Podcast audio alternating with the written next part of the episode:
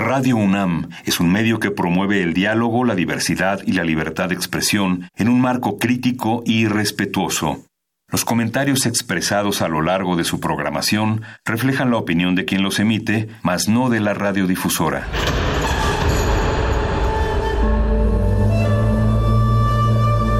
Un templo para la apreciación del ser mediante el sonido.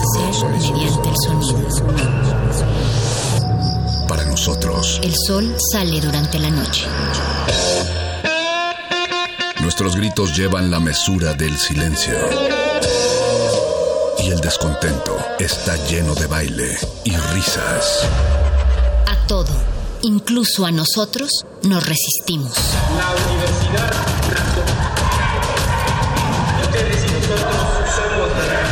Resistencia modulada. Esta es una retransmisión de Voces en el Campus desde la Prepa 6. Grabación realizada el 20 de marzo. ¿Quieres saber cómo se hace un programa de radio? Si eres de Prepa 6, podrás verlo en vivo el próximo 20 de marzo cuando Resistencia Modulada grabe su emisión de Voces en el Campus. Una transmisión especial de resistencia modulada que la de GACO y Radio UNAM traen para ti. Próximo 20 de marzo desde Prepa 6. De las 12 a las 15 horas. Transmisión a las 20 horas por el 96.1 de FM. Hacemos comunidad universitaria. Radio UNAM. Experiencia sonora.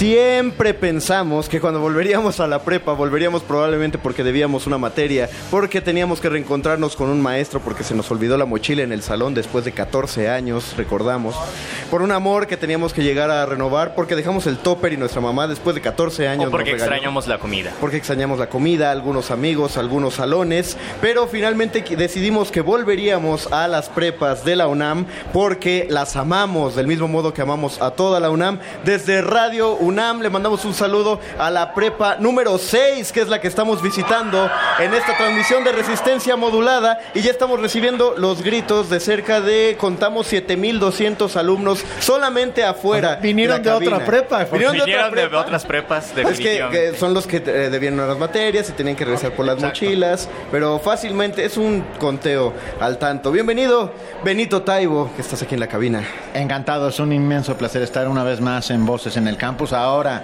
en Prepa 6, esta prepa emblemática, maravillosa, que a mí me produce un montón de nostalgia, porque yo sí dejé un amor aquí en Prepa 6. Ah. ¿Eh? Y... Mira, ahí viene, de hecho. Ah, viene, con sus tres hijos. Bienvenido Luis Flores también desde esta transmisión. Mago Conde, es un placer estar por primera vez en la Prepa 6. Yo iba en el CCH Sur, entonces nunca había tenido el gusto de pisar a Aquí también hay alguien del CCH Sur, es, Es, colega tuyo, Mirella Imas. Bienvenida a la Así que nos estamos empapando de pues de, la energía y de la buena vibra que existe en la Prepa 6 y que existe en sus alumnos, que por cierto tenemos que decir que vienen muy elegantes. Yo pienso que es porque sabían que íbamos a estar aquí en resistencia modulada, pero lo, que no saben es que es radio y no importa cómo vengamos Lo que pasa es que es la prepa de Coyoacán, así viste la gente de Coyoacán. Ajá. ¿Qué? ¿Ustedes no visten así diario? vestir, ¿no es así, eh, maestro eh, Así es. Me da gusto recibirlos por acá. Bienvenidos a este rincón de Coyoacán. Es también su casa. Este Benito, muchísimas gracias. Mirella, eh, Luis, Mario. Eh, efectivamente, así como ven a nuestra comunidad, alegre siempre, vestidos de manera formal y tenemos fama de que somos la fresa, pero esos son puros comentarios, nada con la realidad. bueno, tuvimos, eh, pasamos por, o sea, a mí no me iban a dejar entrar porque me dijeron no se puede vender este ambulantemente aquí dentro de la prepa. Pero no, sí, el, se ve el corte, se ve la alegría, se ve la algarabía desde afuera. Quiero saber cuántos de los que están allá afuera son de sexto, es decir, ya están en los últimos, las últimas semanas, los últimos días ya de pisar esta e- prepa. Los elegantes son los, los elegantes son los de sexto. Eh, corran todo, vuelvan a pisarlo otra vez porque ya les dijimos pasan 14 años antes de volver a entrar a la prepa y la van a extrañar, pero vienen cosas mejores. ¿Qué, eh, cómo, se está viviendo el ambiente, Mirilla, este, Maestro Figueroa, Isauro, aquí en la no, Bueno, se, se vibra increíble. Este, bienvenidos a todos los de la cabina a este espacio. La verdad es que eh, esta idea, la idea de, venir aquí a los planteles es una idea de Radio UNAM, es que a la Dirección General de Atención a la Comunidad le pareció maravillosa. Eh, y la verdad hemos ya itinerado por algunos planteles de CCH y de... no, esta es nuestra primera preparatoria. Y, ha sido realmente una interacción, un intercambio con todas y todos los jóvenes que eh, yo creo que nos llenan la radio de voz de voces diferentes, de nuevas voces, y que es una manera muy lúdica y muy inteligente por parte de Radio UNAM de acercar la Radio UNAM a nuestros jóvenes. Y yo me confieso del Fresur, entonces, este, pues Bienvenidos a los de la Fresa 6.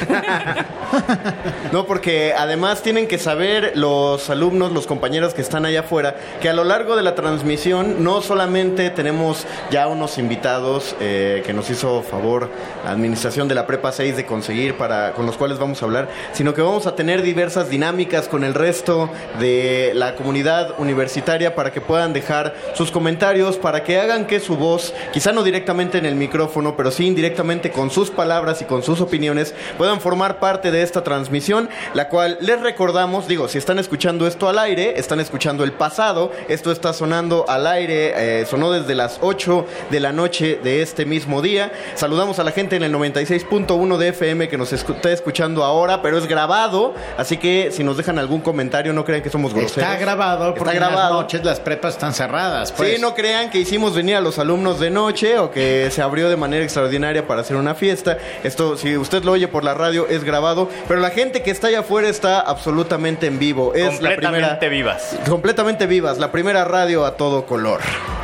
Oye, a ver, perdón, yo quería un poco que, que si a ustedes les parece bien, que Isauro, Isauro Figueroa, director de Prepa 6, nos contara eh, cómo funciona Prepa 6. Llevas muy poquito en la dirección, pero bienvenido. Gracias.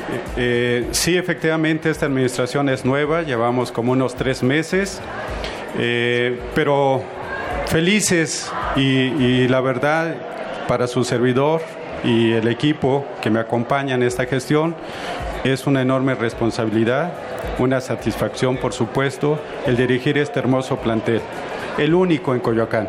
Prepa 6. Yo, a mí me encantaría decir que, bueno, la universidad es este lugar maravilloso en el cual se genera conciencia crítica, donde hay espíritu rebeldía, donde vamos creando nuestra manera de ver el mundo. Ah, y es en la prepa en donde descubrimos que tenemos derecho al asombro, a la esperanza, a, a montones de cosas que, que, están ahí vislumbrándose en el camino. Y yo, las caras que veo son justamente de gente eh, esperanzada. Y eso me da mucho gusto. Me parece, me parece maravilloso. El ambiente, yo sí quiero volver a la prepa. Pues ahorita nos salimos de la cabina. me, meto a la clase de mate 3. Sí, alguien préstenos una sudadera para pasar desapercibidos, unos lentes negros nos metemos en cualquier clase. No, ni con, ni con sudadera la libramos, ¿eh? yo, yo tú sí, sí, mire ya. Sí, tú, podrías pasar fácil como alumna. Yo, yo tengo cara de este viejito nos verían con cara de medio fósiles, ¿eh? O sea, la verdad. o tal vez, tal vez te verían cara de maestro Taibo. Ah, bueno, eso podría ser bonito. Que también tengo que hacer un reconocimiento a los maestros de prepa 6. Yo estudié letras hispánicas y muchos de mis compañeros egresados de esta prepa me dijeron que estudiaron letras hispánicas justamente por sus maestros de literatura, algo que a mí me impresiona porque en lo personal no fueron mis maestros propiamente de literatura del Colegio de Ciencias y Humanidades, pero sí supe que muchos maestros de literatura de aquí son responsables de que la Facultad de Filosofía y Letras tenga alumnos hispanistas. Yo venía de oyente a las clases de oh. literatura aquí porque había un maestro refugiado español que era maravilloso. ¿Qué? ¿Les damos un aplauso a los maestros del Prepa 6? Sí. No, pero, pero espérense, porque van a, van a asustar a los papás que tienen a sus hijos en prepa 6 porque van a decir, o sea, si va a prepa 6 va a acabar en filosofía y letras, se, va, a asustar la gente. No, no, no, tranquilos, van hacia todas las áreas. Este, ¿Hay alguna población mayoritaria en alguna de las cuatro áreas de, de prepa Ahorita que lo mencionas, efectivamente, las áreas científicas tienen mayor demanda. Ah, que serían área 1 y 2. Área 1, área 2. ¿Cuánta gente de área 2 por ahí? Ah, sí. la, mayoría. al menos en las 7000 personas afuera de la Como 4500. área 4, área 4. Ah, hombre, se reconocen los área 4, ¿cómo no? Ah, Voces en el Campus es este esfuerzo hecho con la Dirección General de Apoyo a la Comunidad, justamente para que las voces en las prepas, SHs, eh, FES, también nos vamos a mover a las y en las islas, pues ya también estuvimos, en, las islas. Estuvo maravilloso. Ah, tengan esa voz. Eh, Radio UNAM pretende ser la voz de la voz de los universitarios, pero la verdadera voz es la de la comunidad, aquella que se expresa libre, eh, críticamente y que a nosotros nos llena y nos, y nos encanta. Así es, yo creo que eh, esa es la apuesta de esta de este proyecto. Realmente hemos empezado muy bien en todos los espacios en los que hemos estado. Las comunidades lo han arropado, lo han hecho suyo el proyecto y pues realmente depende de eso el éxito futuro de este proyecto, de que las y los universitarios lo acojan, lo hagan suyo y cada vez participen más, con más este, creatividad en términos de que vayan conociendo con mayor antelación cuándo vamos a estar en sus planteles, se puedan preparar un poco mejor. De, en este, de momento lo estamos haciendo más o menos brusco y rápido por cuestiones de logística, pero como vayamos adaptándonos en el tiempo, pues lo podremos ir haciendo cada vez con mayor calma, también para que las jóvenes y los jóvenes se puedan preparar mucho mejor en su intervención que pudieran tener en nuestras cabinas. Para que no tengan que esperar a que nuestras cabinas lleguen a su plantel y puedan acercarse a Degaco, por ejemplo, ¿de qué manera pueden integrarse a más actividades o conectar con ella directamente? Nos pueden... Tienen una cantidad increíble, Mireya. Nos pueden encontrar en redes sociales como Degaco, estamos en Instagram, estamos en Facebook, estamos en Twitter eh, y bueno, pues estamos en Ciudad Universitaria como la mayoría de las instituciones así eh, eh, que están centralizadas en la CEU, pero nuestra actividad se desparrama por todos los planteles de la universidad. Yo, si me permiten, le tengo una pregunta al director de Prepa 6, Sauro Figueroa, para saber si ya es de Prepa 6. ¿Cuáles son los mejores tacos de afuera de la prepa? Hijo, es una pregunta complicada de contestar, pero toda mi comunidad te van a decir que de los puestos de ahí enfrente, el que gustes, el que gustes, son los mejores. No, tenemos, hay uno en particular. Tenemos el de las quesadillas. Dicen que no. en la mañana está el de los tamales y el atole, el de las tortas, hay para todos los gustos y paladares. Porque no solamente se alimenta el espíritu, sino también la panza. Y comer es cultural. Estamos haciendo un scouting, Benito. Ahorita ya vamos a salir por nuestro... Ahorita hay que hacer nuestro trabajo de campo para pues, saber cuál es. Y ya al final del programa ustedes nos dicen cuál fue el mejor de los No, al, final de la gira por las prepas vamos a ah, hacer la premiación de quién tuvo la mejor comida El tlacoyo de platino. El tlacoyo de platino de resistencia modulada se le entregará a la prepa con la mejor garnacha callejera. Mientras tanto, agradecemos, muchas gracias Isauro Figueroa. Muchísimas gracias. en nuestros micrófonos. Gracias Mireya.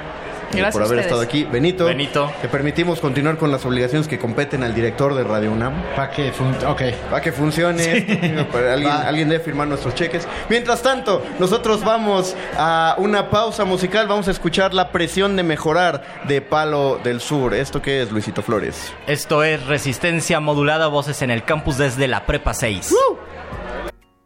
Esta ciudad cuenta historias. Esta ciudad resiste. Resistencia modular.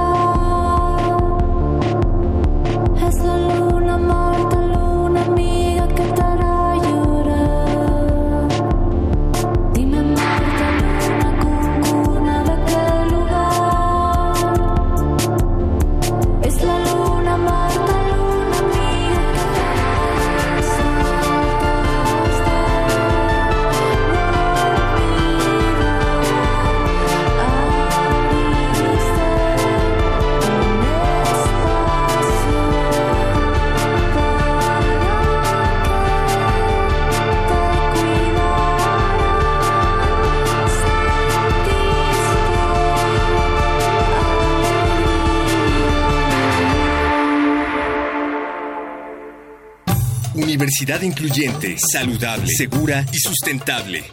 Dirección General de Atención a la Comunidad. Inclusión. Puedes verla al transitar en los pasillos, sin importar ropa, cuerpo o color de piel. Se escucha en las aulas, donde hay acceso a la información sin importar género, preferencia o identidad sexual. Se siente en el campus, donde puedes ser como quieras y siempre habrá personas que comparten nuestra identidad. La universidad es incluyente. Resistencia modulada.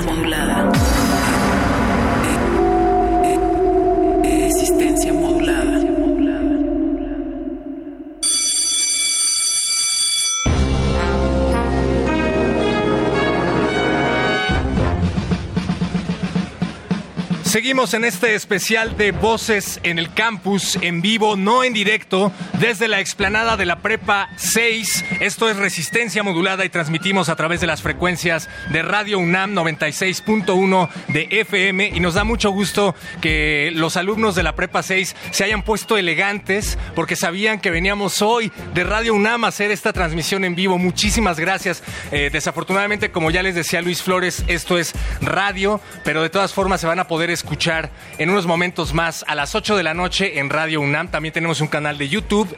Dentro de unos días van a poder verse aquí en Resistencia Modulada. Muchas, muchas gracias, Berenice Camacho. Para todos los que no saben qué es Radio UNAM, les explicamos rápidamente. Es como el Internet, únicamente tienes que utilizar tus oídos y tu imaginación. Así es, perro muchacho, estamos aquí en Voces en el Campus. A partir de las 8 de la noche, que ya pasaron, ya pasaron, vamos a estar sonando, como siempre, a través del 96.1 de FM, en este día muy especial, en un año además muy especial para este lugar en el que nos encontramos, la Escuela Nacional Preparatoria número 6, que este año cumple 60, sus primeros 60 años y queremos felicitarles a Bravo. todos allá afuera. Toda Un buen grito para la Prepa 6. ¡Uh! ¿Se saben la porra de Prepa 6? Por Y- supuesto, deben saberse y en todas las prepas, SHs y facultades hay porras. ¿Cuál es esta? ¿Cuál es la de aquí? A ver. ¿La de acá? ¿Alguien? Por acá me están diciendo una porra apócrifa. No, Ajá, esa no la podemos Baña decir. Nuchen. Arriba. Bien, bravo. Desafortunadamente no tenemos tantos regalos para los que se están eh, prestando a nuestras dinámicas allá afuera, pero sí para nuestros invitados. Ya tenemos aquí a Nicole Blanchet Aoyama. Ella es estudiante de eh, Prepa 6. Quiere ser astronauta porque dice que la exploración espacial es el futuro y este no está muy lejano. También dice que quiere estudiar ingeniería mecánica, mecatrónica, ingeniería aeroespacial, geología, medicina, biología y básicamente conquistar el mundo. Bienvenida, Nicole. Gracias, gracias. Hola, Nicole. ¿Quieres estudiar todo esto junto o es solamente una de tus opciones? ¿O sí de plano te vas a ir por Pues todo? algunas sí son mis opciones y otras sí, sí quiero estudiarlas. Perfecto. Oye, pues Sí. está, está bien padre. Bueno, hay que decir que tú eres estudiante de sexto año. El día de hoy, eh, algunos estudiantes veo que llegaron muy elegantes, ya lo decíamos en el segmento anterior, el Mago Conde, llegaron muy elegantes porque se van a tomar su foto de generación, pero a ti te vemos súper relajada con una camiseta Ajá. así holgadita. Eh, tú no te vas a tomar foto de generación. No, bueno, es que en realidad voy en quinto, no sé por qué me pusieron en sexto. Ah, es que tú no sabías, pero es que eres tan inteligente que tus profesores decidieron adelantarte de año y no te habían avisado. Te estamos dando aquí la Sí, tu descripción es de sexto año, completamente. O sea, tú ya sabes a lo que vas, quieres ser astronauta. ¿Por qué Sí. quieres ser astronauta, Nico? Bueno, es que principalmente siento que a los niños siempre nos llamó la atención como ser astronautas, vimos películas y demás. Entonces, cuando fui, o sea, mientras fui creciendo, dije, no, pues esto es a lo que me quiero dedicar. Y este, aunque es muy complicado, pienso que tiene un, un futuro muy muy importante para la humanidad en sí, para los futuros años y pues no muy lejanos como ya ves. Pues sí, porque cuando se acabe este planeta con toda la contaminación que hay, tú nos vas a estar viendo desde la distancia y te vas a reír de nosotros. ¿Cuáles fueron las películas que te inspiraron para querer ser astronauta? La de 2001, Odisea en el espacio, Interestelar, Apolo, muchas, muchas. O sea, eres fan de las películas del espacio. ¿Cuál, Sí, es- sí, sí. ¿Cuál crees que sea como el mayor reto que tiene un astronauta en su, digamos, en su práctica o para llegar a serlo en su entrenamiento? ¿Es físico, es intelectual? Ajá, una astronauta. Porque además no es común ser, eh, ser una astronauta, ¿no? Sí, bueno, yo pienso que los principales retos son la preparación en sí, porque no solo son los años de entrenamiento para la misión, sino te preparas toda tu vida para lograr una misión o pues un vuelo. Entonces yo pienso que lo más difícil es como tener esa determinación de que quieres ser y todos los días hacer acciones que te conviertan en lo que quieres ser. Ay, qué padre. ¿Y hay algún astronauta o alguna astronauta que sea así tu ejemplo de seguir y digas, yo quiero ser esto y mucho más? Sí, bueno, mi principal figura de, de astronauta es el coronel Chris Hadfield, canadiense viajó tres veces y es genial ese tipo. Es genial, ¿no? Sí sí, sí, Oye, ahora que nos estabas hablando de Stanley Kubrick, ¿tú crees que verdaderamente se conquistó la llegada a la luna en los 60 o fue una muy buena eh, película? Un buen montaje. No, yo pienso que sí, sí llegaron. Sí, porque todos los avances científicos que hubieron en esa época, eh, yo pienso que en realidad este o sea, sí se hicieron por las evidencias que tenemos de los cohetes y todas las muestras científicas que llegaron. Perfecto, perfecto, Nicole Blanchet. Aoyama, pues vamos a vamos a hacer una dinámica aquí en esta mesa contigo y te vamos a preguntar qué es lo que prefieres entre distintas opciones que tienen que ver con el espacio, no solo desde la ciencia, sino también desde la ciencia ficción y desde la cultura pop también. Entonces, bueno, ¿qué te parece si empezamos, perro muchacho? Nos tienes que decir cuál de las dos opciones eliges y por qué. Perfecto, sí. Primera opción, Star Wars contra Star Trek. No, mil veces Star Wars. ¿Por qué? Es genial, o sea, la he visto millones de veces, bueno, no millones, hay muchísimas veces y cada, o sea, no me aburro de verlas, entonces... Hasta las nuevas trilogías. Sí. Ah, no, sí eres fan. A ver, aquí viene una medio curiosa. ¿Qué prefieres, viajar en el espacio o viajar en el tiempo? Pues yo creo que en el tiempo, porque si viajas en el tiempo, dependiendo de dónde estés, pues igual podrías viajar en el espacio. Ah, exacto. Puedes separar el tiempo del espacio y viajar solo en uno. Pues... Despacio, cerebritos. Yo nada más vi la, de Interstellar. Oye, y si pudieras viajar en el tiempo, ¿qué materias no recursarías? Pues mm, literatura. literatura. Saludos al profe de literatura de Nicole. Pero el de cuarto, porque. Ah, pero el de cuarto, especificamos. Nicole, la última y nos vamos contigo. Eh, a ver, ¿qué será? ¿Alien o depredador? Eh, alien. Alien. ¿Por qué? No sé. pero prefiero alien. Prefiere alien. Sí. Nicole Blanchett Aoyama. Muchas gracias, estudiante de quinto año de preparatoria de esta eh, super preparatoria que queremos tanto. Antonio Caso número 6. Gracias por haber estado acá en Resistencia Modulada. Te vamos a dar un último regalo ah. por, la valentía de estar ante el micrófono. gracias, Muchas gracias, Nicole. Nos vamos. Pero muchacho, a un corte musical. Gracias a Nicole. La prepa le aplaude. Para llamar tu atención de Z Tangana es la siguiente pieza musical y te la dedicamos Nicole Blanchett a Oyama y la mejor de las suertes, aunque sabemos que no la vas a necesitar. gracias, gracias. Bye, Nicole. Fala con tren. Eso es. Yo tren. Voy a saltar de un avión. De un avión. Voy a escapar de prisión. De prisión. A salir en televisión. Para llamar tu atención atención. Llamar tu atención. Para llamar atención. Mami, mira mami. Chula, quiero ser tú. Quiero comerte ese tú. Por ti dejo de ir para el club. Quiero dormir donde tú. Por ti me borro el Instagram. Por ti me olvido de los fans. Dime si quieres jugar. Córrete de ganar. Cuando te vi pasando, espectacular. Wow. Andaba rebotando, espectacular. Wow. Mami caí rodando, no pude ni hablar. Que alguien pare este mambo es espectacular. Voy a saltar de un avión. Voy a escapar de prisión. A salir en televisión. Voy a dejarte de hablar para llamar tu atención. Para llamar tu atención. Para llamar tu atención. Para llamar tu atención. Ah, ah, ah, ah. Essa menina cheia de maldade confunde a mente também do vilão. Quando ela passa também não dá bola, se faz de metido, eu fico buladão. O único jeito é chamar a atenção. Ela é bandida e fica de gracinha, mirando no alvo bem no coração. Mas com o jogo dela eu perco a linha. Passou na sua porta e tirou de giro. Se a polícia chegar, eu faço um show ao vivo. Vou passar na sua porta y tira de giro. Si la policía llega, yo faço un show al vivo. Voy a hacer cosas estúpidas. Voy a jugar a la sucia. Voy a dejarte de hablar para llamar tu atención. Para llamar tu atención. Para llamar tu atención. Para llamar tu atención. Cuando te vi pasando espectacular, andaba rebotando espectacular. Mami caí rodando, no pude ni hablar. Que alguien pare este mambo es espectacular. Voy a saltar de un avión, voy a escapar de prisión, a salir en televisión. Voy a dejarte de hablar para llamar la atención. Voy a saltar de un avión, voy a escapar de prisión, a salir en televisión. Voy a dejarte de hablar para llamar tu atención.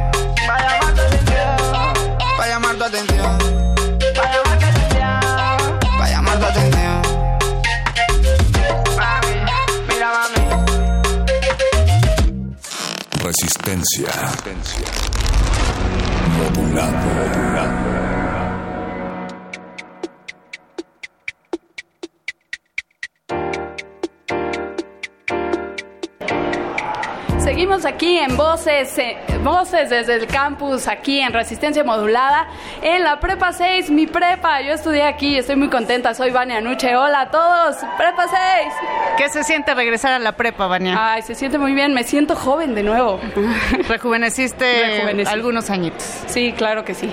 Me da mucho gusto regresar aquí, ver tanto joven, sobre todo tanto público que tenemos aquí en Voces en el campus. Me emociona ver nuevos espíritus preparatorianos ya casi, casi universitarios, porque muchos, como ya lo decían, están a punto de salir de esta prepa, Moni.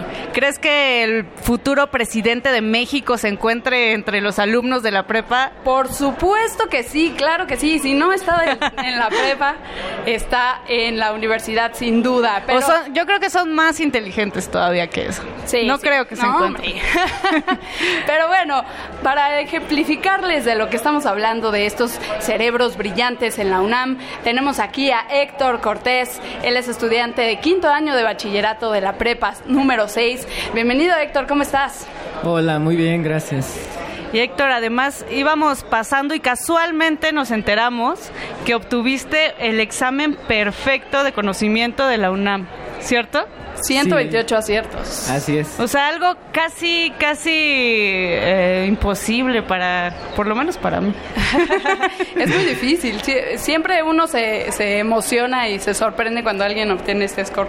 Pero a ver, dinos cómo fue tu proceso y cómo te preparaste, qué, o sea, ¿qué se siente tener los 128 aciertos eh, que a todos nos duelen la ¿O fue de Tim Marín? Di la verdad. di la verdad. Confiesa. No, la verdad sí me preparé un, un tiempo estuve estudiando para, para poder tener un buen resultado y mi objetivo principal era entrar a esta prepa, pero eh, quería, quería, tener, quería tener un buen, un buen puntaje para asegurar mi lugar y estudié, estuve dedicándole algún tiempo de estudio antes de, de hacer el examen. O sea, ¿tú aprovechaste, digamos, tu tiempo en secundaria o si de plano te aventaste la guía, el manual de, de estudio para para probar el examen. Yo estudié una guía de eh, aparte de, la escuela. Además estás en, ya en quinto año a punto de elegir el área al que, a la que te quieres ir. ¿Cuál va a ser esa área? Eh, bueno, estoy tengo pensado elegir la, el área 3 de, de, estudio, que es ciencias sociales, porque es algo que siempre me ha, Venga. Me ha llamado la atención siempre los fenómenos sociales me han parecido algo muy interesante que, me gusta analizar y lo he notado más últimamente en, estos dos años que he estado en la preparatoria. ¿Y qué, quieres estudiar? Eh, quiero estudiar geografía o bien eh, la carrera de relaciones internacionales, que me parece, la, la primera opción me parece, siempre me ha parecido mi vocación, porque siempre me ha gustado los ver, ver los mapas y hablar de, de análisis espacial y hablar de sociedad. Entonces, considero que la geografía es una carrera que tiene varios aspectos que a mí me gustaría abordar en mi vida profesional. ¿A qué países te gustaría viajar? ¿Qué países te gustaría conocer ya que quieres eh, estudiar geografía? Eh, pues me gustaría, en, en realidad me gustaría conocer países de todo el mundo, ¿no? Países de Asia, otros países de América, que por ejemplo Brasil, Argentina, no sé, de Europa. Entonces, en general creo que me gustaría conocer países de todo el mundo. Eso. Órale, eh, bueno, dices que te gusta mucho la geografía, te apasiona. De hecho, eh, pues obtuviste la medalla de plata en la Olimpiada de Conocimiento de la UNAM en geografía, nada más y nada menos. Yo debo confesar que la geografía era un dolor de cabeza para mí porque las capitales siempre cambian y es o tienen nombres muy raros, ¿no? Y me confundía. Entonces, a ver, ¿tú te, tú te llamas como un experto en la geografía mundial? Uh, quizá no soy un experto, pero eh, siempre busco eh, conocer nuevas cosas de la geografía. Bueno, va. Entonces te podemos hacer unas preguntas para, para comprobar tu conocimiento geográfico. Sí. No veníamos preparadas, pero aquí traemos un maratón, traemos dados y traemos tarjetitas. Entonces, ¿por qué no echas los dados, Héctor? Y elegimos una pregunta para ti. A ver, échale. Uno. Órale, uno. Ahí, ahí les va. Geografía. La capital de Groenlandia se llama actualmente Nuuk. ¿Cuál era su nombre anterior? es, es, difícil, difícil. Nuuk. Ah, no, empieza con A, creo. Ah. Mm. ¿No? Creo que era algo como Godhab. Muy bien, Ya ven, sí sirve estudiar, chicos, sí sirve. ¿Tienes otra, Moni? Eh, a ver, déjame elegir una de que tenga relación con geografía. Esta. Eh, el río Papaloapan desemboca en la costa del estado de Está difícil también. Escríbanos en redes su respuesta. A ver. es Veracruz. Veracruz. No estoy muy seguro, pero creo que es el estado de Veracruz. Sí, sí es Veracruz. Muy bien. Muy bien, pues sí sirve de estudiar, chicos. Felicidades, Héctor Cortés, Cortés Castillo. Gracias por acompañarnos en Resistencia Modulada. Síguele echando ganas y muchas gracias por acompañarnos y estar aquí en la Prepa 6 con Resistencia Modulada en Voces en el Campus. Mientras vámonos a una canción, escucharemos a Para tu atención de C. Tangana. ¿Está bien, producción? ¿No? Ah, Timo Pacheco, la canción es contigo. Estamos en Voces en el Campus. Continuamos.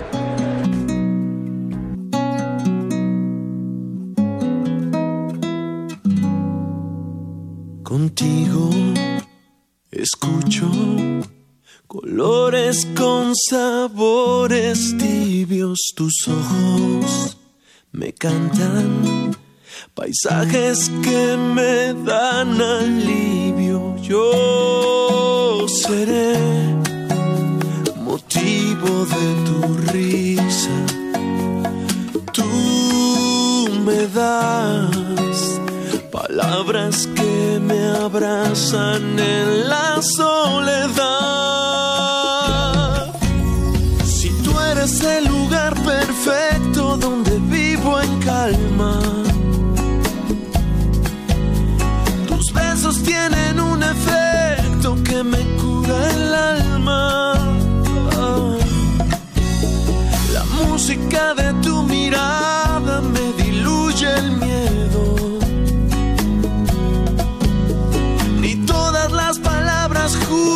Saben lo que siento, pero dicen que es amor.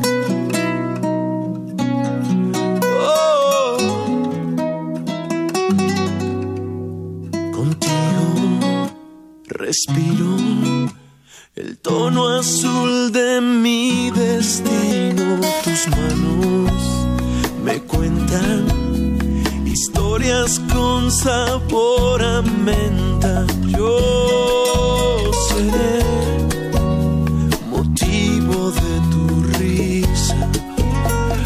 Tú me das palabras que me abrazan en la soledad.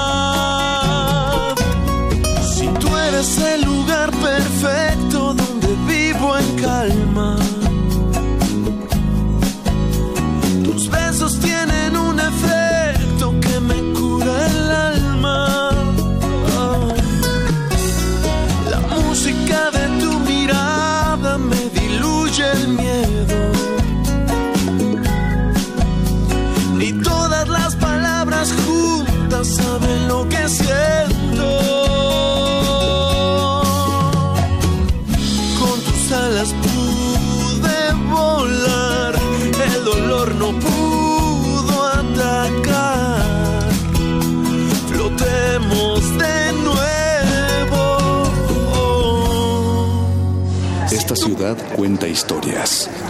Esta ciudad resiste. Resistencia modulada.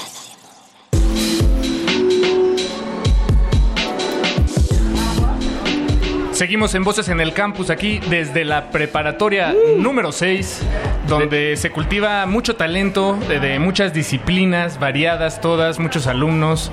Y hay una disciplina que, que queremos resaltar en este espacio eh, y es la música, la- los exponentes, las exponentas de, Claro. de la música aquí en la preparatoria número 6. Aparte que estamos en casi casi en el centro de Coyoacán, aquí a la vuelta está la Facultad de Música de la UNAM, entonces se respira un aire bohemio y bueno, eh, propicio para las artes. Así es, pues bienvenidos sean ustedes a este pequeño bloque hertziano musical. Les saludan desde estos micrófonos Apache Raspi y Paco de Pablo. Y tenemos el placer de platicar en este momento con Camila Robles, Camila Robles Cruz, estudiante de, de esta preparatoria. ¿Cómo estás, Camila? Muy bien, un poco bastante nerviosa. Un poco, un poco bastante. Ya no, ya no sé si es un poco o bastante. Pues son las dos. Son las dos, ambas al mismo tiempo. Eh, Camila, sabemos que tú eh, estás estudiando el sexto año. De hecho, ah, ayer la tenemos un problema de información. Sí, estoy en cuarto año. En cuarto año. Cuarto año. Ok, pero tocas el piano.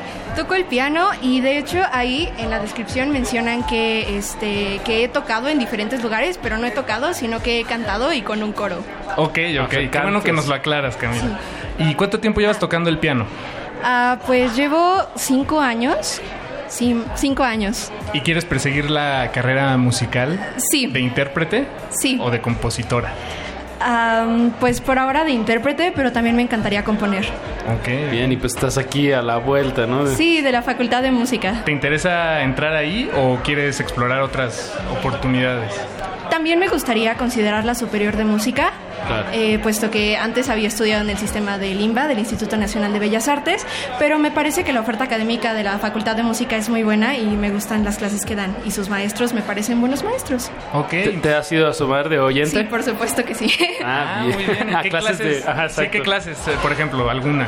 Una Por ejemplo, tengo una amiga que estudia ahí y ha tomado clases de soprano y yo voy a sus clases para ver más o menos qué, qué técnicas están trabajando y cómo lo están trabajando y me parece que es, es muy buena.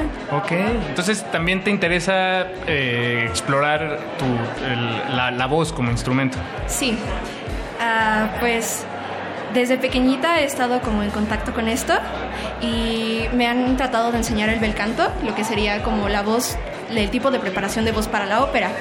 Eh, sin embargo, disfruto de muchos tipos de música. Ok. Eh, La voz, el instrumento que nos acompaña toda la vida y es el, yo creo que es el, me atrevo a decir, de los más difíciles de todos, ¿no? de, de dominar, porque no lo vemos, ¿no? Lo tenemos por dentro. No lo había pensado, Apache, pero tienes toda la razón. Sí, sí, es un rollo la voz. Pues tenemos una pequeña dinámica aquí para Camila Robles. No, no te queremos poner en, en jaque ni nada, pero tenemos una pequeña melódica aquí sobre la mesa. Sí, la vi. Y nos preguntábamos si, si, si pudieras tocar para, para Radio UNAM, para Resistencia Modulada, Voces en el Campus y para todos tus compañeros y compañeras que nos acompañan aquí afuera, una pieza, eh, pues a mí se me ocurre, no sé, la canción de la alegría, por ejemplo, que, que- que, pues es, es importantísima y es más, más antigua que, que- que nada. Es- es- es- y, y, eh, como muchas personas han aprendido algo de, de música a través de, de esa, de esa melodía, ¿no? El llamado himno a la alegría es parte de la novena sinfonía De- de, de Beethoven. Es, un- de es Beethoven. una pequeña parte. Pero sí, claro. A ver, lo por favor. Ay, Dios. Ah, sí, tiene ahí una tecla atorada.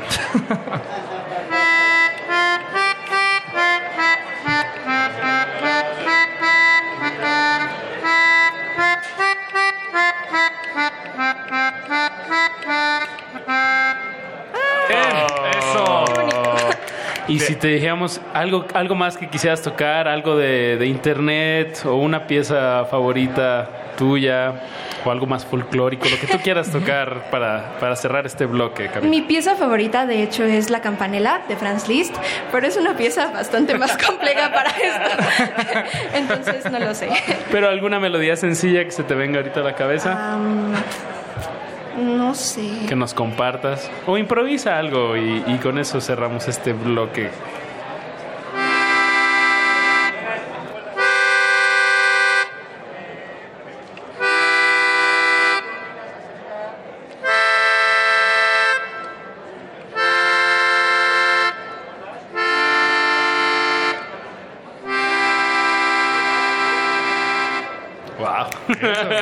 Progresiones. Me, me- me gusta.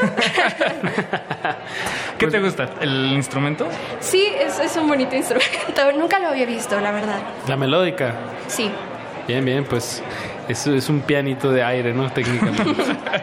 Pues mu- muchísimas gracias por, por acompañarnos aquí en Voz en el Campus. ¿Algún mensaje que quieras compartir aquí a todos tus compañeros o al Valle de México a través del 96.1? Am, pues para mis compañeros yo he conocido a gente muy eh, impresionante en la preparatoria, personas muy inteligentes con mucha capacidad y yo eh, propongo que las personas sigan así, que sigan buscando lo que les gusta hacer y que sigan haciéndolo de cierta manera. Ah, creo que es una fase muy importante de la vida de las personas y estoy muy orgullosa y, y muy honrada de estar aquí y de poder pertenecer a esta comunidad. Buenísimo. Pues Camila Robles, te deseamos la mejor de las suertes en los años que te quedan aquí en la prepa y ojalá logres entrar, no lo dudamos, a cualquier escuela de música que la que más quieras. Muchas gracias. Bien, bien, bien. Ayer, ayer justo vi una entrevista con Kamasi Washington, un saxofonista increíble que decía eh, que, que teníamos que ser muy testarudos con lo que queríamos en esta vida, pero muy flexibles en cómo llegar a ello. Bien, palabras sabias. Palabras sabias de Kamasi Washington. Vámonos con una canción de Bad Guile, Gyal, Unknown Feeling. Y regresamos, no le cambien, estamos en Voces en el Campus.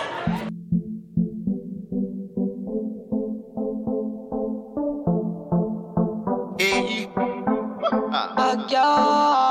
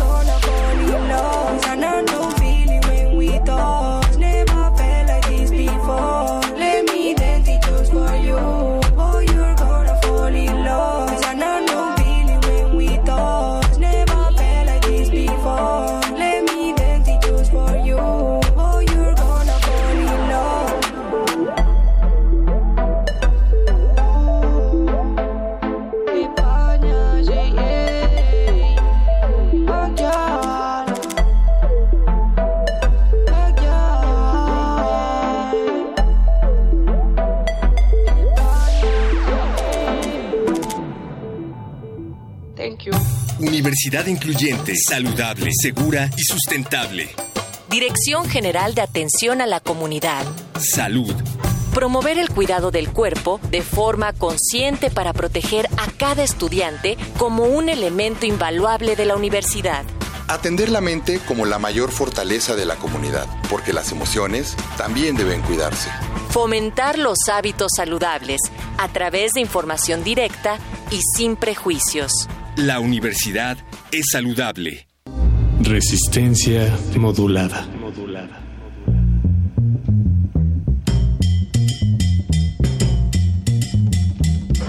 Seguimos en Voces en el Campus, en esta ocasión en vivo desde la explanada de la Escuela Nacional Preparatoria número 6. Gracias a todos los que se han acercado aquí a la cabina de cristal de resistencia modulada. Gracias a todos los que están participando en nuestra dinámica. Les recordamos a todos que están circulando papeles de colores. A todos los que se están acercando, los conminamos a que apunten ahí un mensaje que quieran que se diga aquí en estos micrófonos. Lo van a escuchar a las 8 de la noche, de 8 a 11 de la noche en las frecuencias de Radio UNAM y puede ser lo que quieran, puede ser una bonita dedicatoria para tu peor es nada, puede ser un bonito saludo a tu familia, puede ser una complacencia musical o puede ser una recomendación a tu profesor favorito.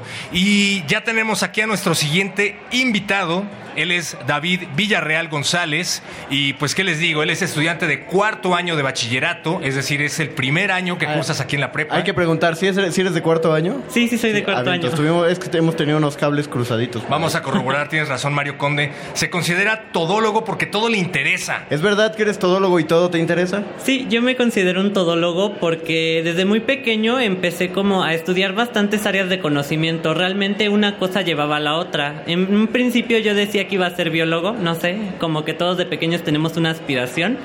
Y me di cuenta que para ser biólogo tenías había requisitos en otras ramas que necesitaban pues fundar, ¿no? Multidisciplina, pues. Multidisciplina y entonces empecé con química y luego con física y eso me llevó a matemáticas, luego a lógica y de a partir de lógica me empecé a especializar en muchos más tipos de conocimientos, como, ¿no? como por ejemplo la danza, la pintura y dicen por acá que has ligado la física, las matemáticas, la teoría del color y la danza. Pero yo te pregunto una cosa, ¿por qué no te interesa la locución de radio? A ver, porque Nadie de los que se ha sentado aquí ha querido ser locutor de radio. ¿Qué, le- en, qué les en pasa? tres prepas jamás hemos conocido a alguien que aspire a locución de radio. Probablemente es porque no conocen, ah, no sean tampoco, eh, están siendo condescendientes con nosotros allá afuera. Quizás sea porque no conocen este objeto antes llamado como radio. Pero a ver, cuéntanos, la, la comunicación no entra dentro de tus, de tus intereses. Dentro de mis intereses no, porque en sí- Entonces no es todólogo. No, no, no, de- desmiéntelo, desmiéntelo. ¿Por qué? ¿Por qué? Bueno, a lo que me refiero es, mis intereses son, no digo que más profundos, pero desde ciertos valores de la axiología resultan en esencia un poco más... mm, Donde nos acaba Ya, de decir sí, que somos nimios. Estoy entendiéndolo perfectamente. Es inútil lo que nosotros hacemos. No te preocupes, te entendemos perfectamente. Para entender tu A veces manera me de siento pensar. así, inútil. A veces nos sentimos inútiles, pero vamos a hacer un servicio a la comunidad útil. Has visto que nuestros invitados en esta cabina han seguido un par de eh, dinámicas. Algunos llevan unas preguntas, otros fueron maratón, otros más tuvieron que este, enfrentarse al instrumento musical. Otros hicieron lagartijas. Otros hicieron lagartijas. A ti vamos a hacerte un examen. ¿Te Claro, parece? Entonces, este es un examen con el que seguramente estarás familiarizado. Es un examen de Rorschach. Así que te vamos a mostrar una imagen. Y por favor, tú dinos, ¿qué es lo que ves en esta mancha? Recuerda que no hay respuestas buenas ni malas, solo terriblemente malas. Así que, adelante, ¿qué ves en esta mancha? Yo veo una máscara. ¿Una máscara? ¿Nada más? Ajá. Bueno, es un rostro. Para mí parece un rostro que ha sido deformado. Acérquense, acérquense para que vean también la imagen ustedes. Ok, ok, un- una máscara, rostro deformado. Interesante, doctor Perro. ¿Qué opina usted al respecto de...? Pues interesante el hecho de que ni siquiera habías abierto la aplicación y lo que estábamos viendo eran los dedos grasosos de Conde. Yo creo que iPad. estaba viendo su propia cara, entonces. Interesante, doctor Perro. Siguiente, eh, querido compañero, ¿qué es lo que ve en esta mancha? Ah, Tómese su tiempo. No tanto, porque tenemos como cuatro minutos, creo. Claro. Estás al es- aire. Es más que nada para mí. Es como un monumento. Para mí aparenta un monumento, un monumento algo ridículo, algo un poquito nihilista. O sea, como la cabeza de Juárez. Algo así. O la estela de luz. Un poquito fálico, ¿no? Un poco Algo fálico, claro. ¿Qué, intere- qué in- qué interés ve en eso, doctor Perro? Me interesa bastante, sobre todo por el hecho de que le acabas de enseñar una mancha de café que se me cayó en la mesa. Siguiente, caballero, ¿qué ve usted en esta mancha? Ah, la estructura de un aparato reproductor femenino. La estructura de un aparato reproductor femenino, doctor Perro. Me encanta, me encanta la percepción de nuestro amigo Claro. David porque es un aparato reproductor masculino. No, pero, yo- pero eso derriba muchos paradigmas. Yo veo una vaca. Ok, siguiente mancha, compañero. ¿Qué es lo que ve aquí usted? ¿Nada? Simplemente parece una mancha morfa. Di algo, di algo. Sí, de- deje, deje llevar la Pero imaginación. son como dos personas que están admirando algo en el centro y están como a- atrás de ellos hay como unas dos clases de criaturas, casi como primates, eso es lo que yo Ok, entiendo. eh, pasó de nada a ver a dos personas cercanas. A ver un Da Vinci. A ver un Da Vinci, dos personas cercanas asediadas por una especie de simios detrás. Pregunto a la comunidad allá afuera, ¿alguien va para psicología? Por aquí alguien va para la facultad de psicología. Nadie, o sea, Prepa 6 no genera ni comunicólogos ni, ni psicólogos. A ver, por allá levantaron la mano, acércate, por favor. No A seas ver, tímida. Para que, para, para que puedas estudiar. Para que a este- evalúes a nuestro compañero. Te vamos a llamar doctora negro y blanco. Porque Le acabamos de enseñar un autógrafo de Benito Taibo y nos dijo que era un Da Vinci. es Entonces- muy interesante este caso, doctora. Por favor, acérquese. Ah, doctora negro y blanco, doctor perro, atención. ¿Está listo, caballero, para continuar? ¿Qué es lo que usted ve en esta mancha? Puede, puede tomar su tiempo. No mucho porque estamos al aire. Exactamente, pero... Y nos patrocina la de GACO. Saludos a la Dirección General de Atención a la Comunidad. Si lo muevo un poquito, ¿alcanzas a verlo en 3D? A verás viscos y probablemente veas algo. ¿No ves nada en esta mancha? Es como, bueno, al principio en el centro es una clase de polilla, yo lo percibo como una polilla. Una polilla. Al final de cuentas es la figura para mí como de un insecto, un insecto. Conde, te dije que no ahuyentaras a los mosquitos con el iPad de Mónica. Claro, un mosquito. Eh, doctora, no es negro y blanco, es la doctora qué, pero... Doctora Jessica, bienvenida. Doctora Jessica, bienvenida. ¿Qué puede decirnos acerca del análisis que estamos haciendo al paciente con este test? Diagnóstico. ¿Puede ser locutor de radio, sí o no? ¿Que si puede ser locutor de radio? No, ¿cuál es su diagnóstico en general? Ah, con, con respecto a él. Sí, de todo- después de todo lo que acabas de escuchar, después de todas las manchas que viste, que en realidad no eran más que manchas de café, autógrafos de Benito Taibo eh, y uno que otro mosquito aplastado, ¿qué es lo que puedes deducir? Acércate al micrófono, por favor. Quizás tiene problemas con los insectos. Ok, un diagnóstico acertado, un raro caso de bichofobia. Eh, de los 12% de los casos de bichofobia en México radican en Prepa 6. Pues muchas gracias, doctora, por haber acompañado esta evaluación psicológica. Muchas gracias, compañero, por haber estado en cabina. Eh, Muchísimas gracias, David Villarreal. Te deseamos la mejor de las suertes. Sabemos que vas a llegar lejos, pero cuídate esa bichofobia, por favor. Aquí Jessica te puede atender. Atiéndela. Claro que sí, no cobro mucho. Ah, muy bien. Ah, mira, muy bien. perfecto. Precios competitivos. Vamos a escuchar una rola, perro. Vamos a escuchar Expropiese de Los Mesoneros mientras le damos consulta a David.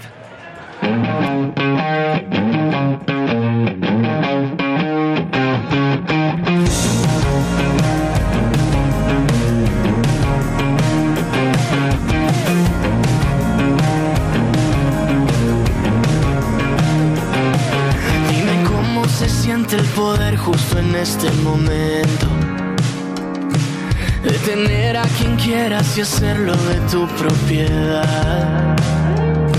Si tú quieres, tú puedes llevarte todo lo que tengo. Lo peor es que si me lo pides, voy a cooperar. Yo te fui directo. Yo no vine a involucrarme,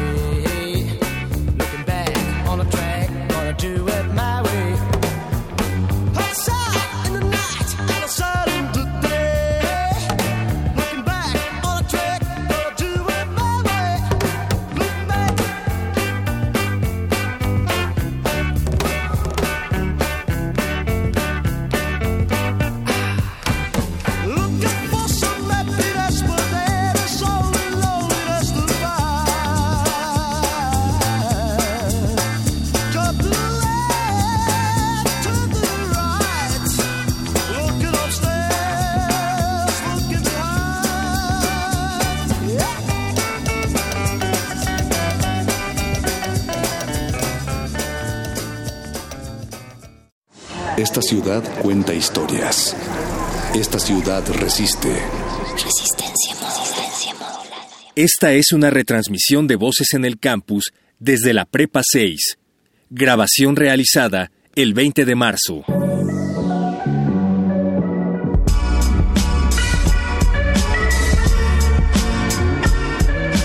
Haciendo nuevas sonoridades musicales aquí en la Prepa 6. Esto es Voces en el Campus. Y- Seguimos descubriendo nuevas sonoridades en voces en el campus. Estoy repitiendo. Eh, Sí, es, es un extraño déjà vu el que estoy experimentando en este momento. Eco, eco. Y tenemos ya aquí en cabina a Gerardo Rodarte y a Daniela Portuondo. Eh, ¿Cómo están? Hola, hola. Bienvenido, bienvenida. Hola, ¿qué tal? Es- tenemos entendido que ustedes son un dueto cuyo nombre es Raid. Rave, así es. Raid. Así los encontramos en redes sociales. En redes sociales. ¿Rave. Música?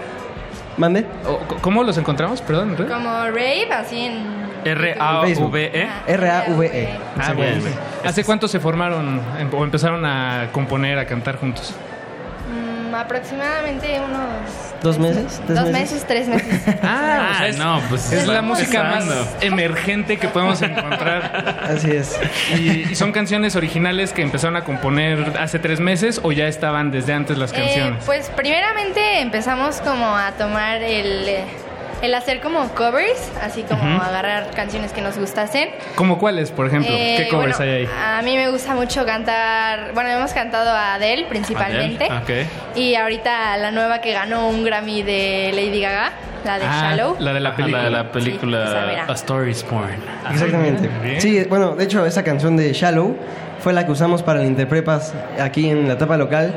Etapa que afortunadamente ganamos. Ah, bien. Y presentamos ahí en la etapa final.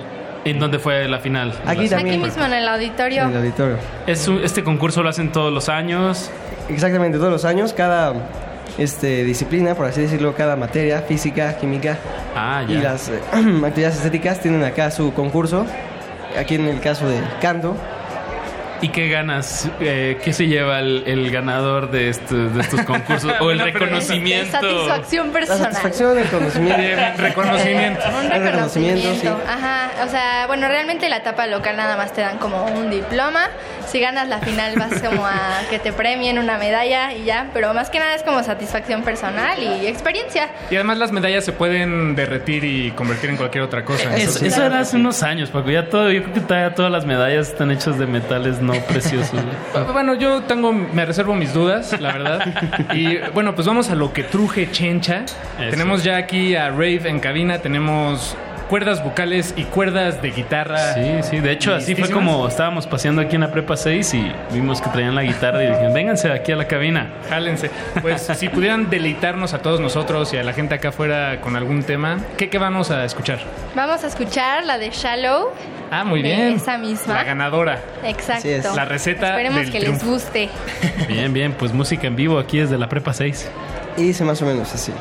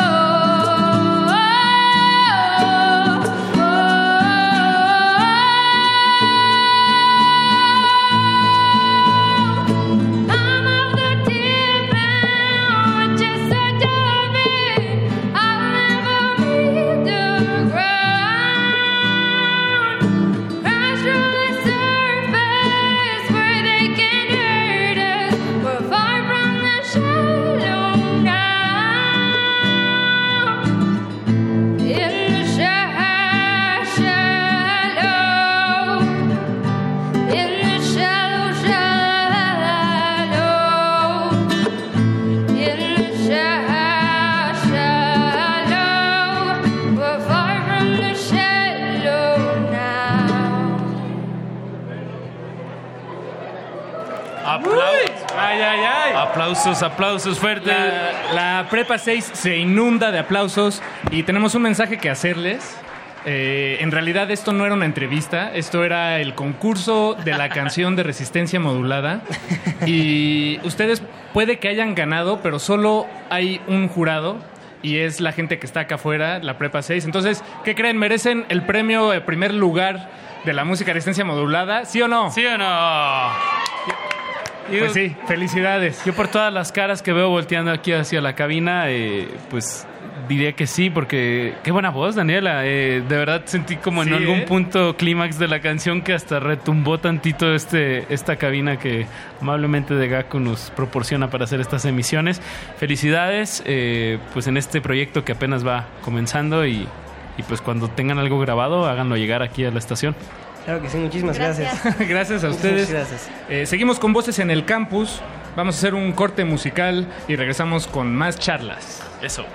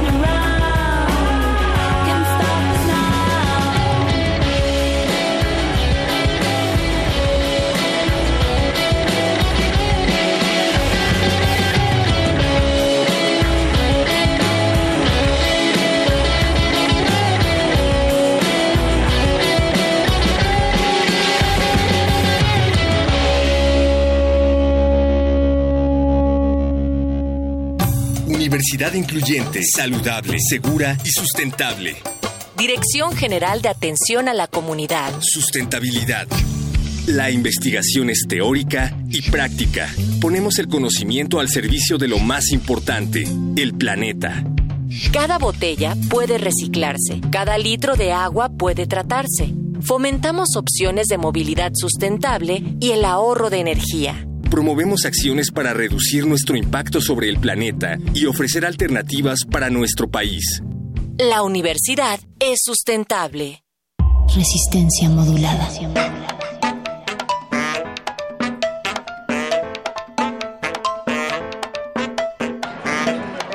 Les recordamos que si quieren que su voz salga a través del 96.1 de FM Radio UNAM, o más bien sus palabras, su voz a través de sus letras, pueden buscar a nuestros emisarios de papelitos. Por allá está Mónica Sorrosa y también está Paquito de Pablo dando una vuelta. Lo que quieran decir, y ahí está el perro muchacho también levantando la mano. Pueden encontrar al único tipo con peinado moicano en toda la prepa 6. Acérquense a él y pueden anotar ahí el mensaje que quieran que salga a través de la radio. Very nice. Señor. El único tipo, eh, Mario Conde, porque se distingue de entre, pues de entre tanta elegancia que hay Claro.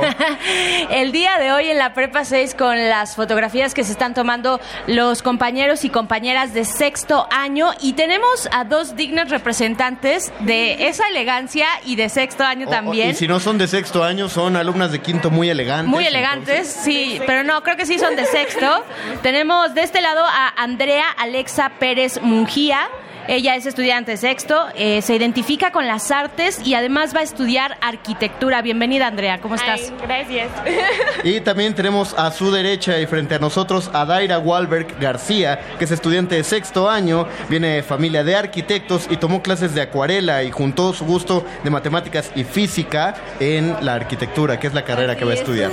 Ay, pues bienvenida, chicas. Hay algo que las une y es, supongo, el amor a la gráfica, el dibujo, en tu caso la acuarela, eh, a ti también, a- contigo la acuarela, Sí, ajá, sí. Daira, ajá. Pues, está, está bien padre. ¿Cómo, cómo llegan, eh, a, a, pues así como a envolverse en toda la onda artística o de dibujar? ¿Les gusta el formato, digamos, eh, eh, digital o tener las acuarelas tal cual, así en físico? ¿Cómo es, Daira? A mí, bueno, desde chiquita pues me ha apasionado y me ha interesado mucho porque pues mi familia es de arquitectos, entonces ellos tienen un despacho y yo iba y veía cómo trabajaban con los planos, cómo pues igual mi abuelo pues de la vieja escuela dibujaba, Bocetaba, ¿no? Boceteaba Ajá. todo y pues a mí me empezó a llamar mucho la atención y desde primaria creo que he dibujado y he hecho dibujitos en todos mis cuadernos y libretas y ya en secundaria fue cuando entré a, clases de acuarela, que fue como de plano me enamoró totalmente.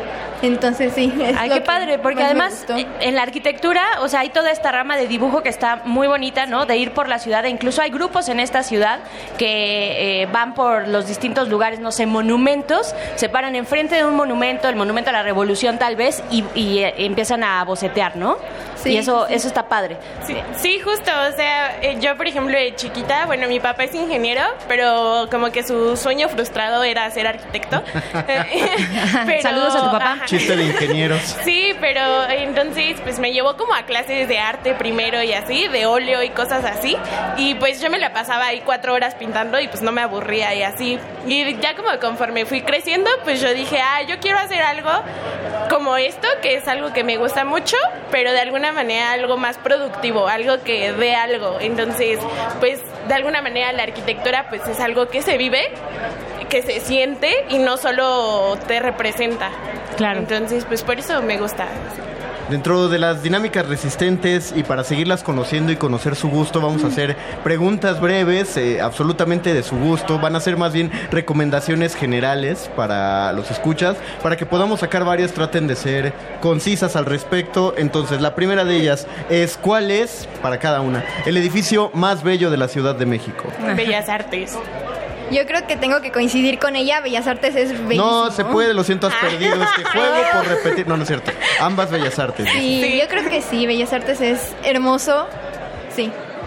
Sí, yo Bellas Artes me quedo al 100. También, ah, también me gusta mucho el museo, este, el Sumaya. El Sumaya, es, claro. Es padrísima la arquitectura de ese museo. Claro. Bueno, siguiendo entonces con estas preguntas, a ver, ahora para las dos, forma- en cuanto a dibujo y en cuanto a artes plásticas, digamos, o más bien dibujo directamente, ¿formato digital o formato físico? Físico. Físico.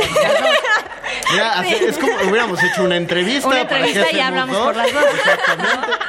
Eh, siguiente, mejor película de animación. Está difícil. La que ganó. Ay. La que ganó. La que ganó el Oscar a mí me fascina porque también me fascinan los cómics y, Y los esa- superhéroes. Ajá, a mí sí me encanta. Entonces, esa técnica que utilizaron de plasmar el cómic en una animación Está me fascinó. Acaban de abrir, acaban de abrir una beta de conversación con el Mago Conde cuando hablan de cómics y superhéroes. Que vamos a tener que amarrarlo a la silla para que Me voy a se, relajar. se Bueno, calme. pero la animación está buena. Sí, sí, sí, sí, sí, sí. No, es buenísimo, es buenísimo. Sí. Eh, siguiente, mejor paisaje natural del país. Del país. Yo creo que la playa. ¿Cuál de las playas? Por ejemplo, me gustan mucho las playas de Baja California. Ah, Mm, sí. Muy particular. Sí. A mí me gusta, bueno, es que yo vivo por el Ajusco y me gusta mucho la, pa- o sea, como cuando se ve la ciudad de panorámica, la Ciudad de México me gusta mucho, o sea, esa vista me encanta, pero igual, como dice, eh, cuando fui a Baja California también me encantó como esa vista eh, playa desierto, o sea, como ajá, esa claro. combinación es como algo que uno a veces no se espera, como agua con desierto, porque, o sea, O sea, hasta vacacionaron en el mismo lado. obvio. Fue mismo tiempo, ¿no, verdad? A ver, si tuvieran que restaurar un monumento o un edificio histórico, ¿cuál sería? Mm, Yo creo. Monumento o edificio histórico de la Ciudad de México. ¿Cuál sería? Podría ser alguna iglesia. ¿Alguna iglesia? ¿A ti La te gustaría? Ah, Perfecto. a lo mejor- Catedral. la Andrea. catedral, la catedral es muy buena, pero también están bueno, a mí soplando las gusta- respuestas, yo No, creo. no, no. Ni nos estamos viendo. Ah. El monumento Lo cual a la es más raro aún. revolución, el monumento a la revolución a mí me gusta mucho, me gusta como esa arquitectura que tiene, muy pues es como cuadrada, pero me gusta. Este No, es, muy, es muy bonito. Sí, es Sí. muy bonito. Por dentro Y también más es bello. con su elevador en medio, ya Ajá. está, está padre. La iluminación que pusieron las fuentecitas, Sí. ¿no? Todo Sí, esto, claro. la plaza, se Y a vuelve mí un lo, lugar lo que especial, me ¿no? encanta de eso es que puedes entrar y ver la estructura del edificio. Eso es, Sí. me fascina de ese, de ese edificio. Ustedes son muy jóvenes, pero apenas está bonito, ¿no? Hubo un momento en que el museo era Sí. lo más bonito y, y ya. Sí, hubo un momento en el que estaba súper abandonada esa Sí, hasta plaza. ¿eh? restaurado. No había, Ay, no sí. había nada alrededor. No, no había nada. Última pregunta para ya cerrar esta entrevista. ¿Artista favorito de cada una de ustedes? ¿Arquitecto? De- artista en general puede ser un arquitecto, puede ser un pintor, Artista un mi, arquitecta, mi arquitecta favorita es Zaha Hadid. Pues ya, ya falleció, pero es mi arquitecta favorita y me encantan sus edificios. Saja Hadid. Zaha Hadid. Luis Barragán. Luis Barragán, ah, pues se fue a lo grande. Sí, Se fue a lo grande. Muy Pues, bien, pues muchísimas gracias, chicas. Gracias, Gracias. y ojalá que sí, que Gracias. cumplan todos sus sueños y hagan hermosos edificios en esta ciudad y en el país. Gracias. Daira, muchas gracias, Daira, y muchas Andrea. gracias, Andrea también. Vamos a, a escuchar When I Gonna... ¿Qué? When I Gonna Lose You. Espero que sea un You. Producción que tranza con esta letra de los local nativos. Y regresamos a transmitir desde la Prepa 6. Nosotros en vivo y ustedes en grabado.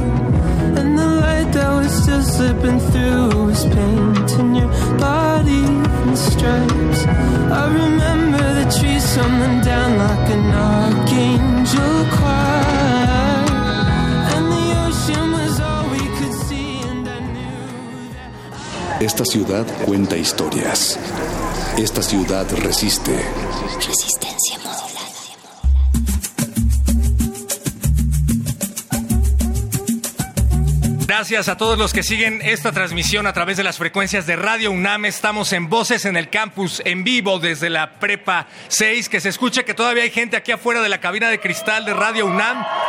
Gracias. Recuerden que hemos estado haciendo circular papeles de colores para que ustedes escriban lo que quieran que suene aquí al aire. Recuerden, estos papeles están circulando por parte del equipo de resistencia modulada y son completamente anónimos. Pueden pedir música, pueden hacerle llegar un saludo a su profesor favorito o a su profesor menos favorito. Y ya tenemos algunos por acá, O Banianuche. confesar un secreto, ya que son anónimos. ¿eh? Las ideas mueven al mundo. Creo que todas las personas tienen el futuro movimiento del mundo en su cabeza. Aria Tallabas. Gracias, Aria. Ah, yo tengo uno muy bueno, mira. La prepa 6 es única, súper, ultra, mega confirmadísimo, Coyotitos bebés. El Coyotitos, ay, saludos al Saludos al Coyotitos. Coyotitos. Regalemos sonrisas al mundo. Con la amabilidad inicia la felicidad. Ay, qué introspectivos.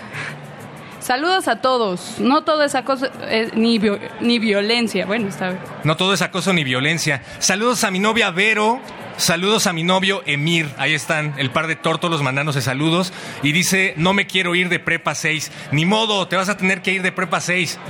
Saludos a toda la bandita de Tláhuac. Y arriba la prepa 6.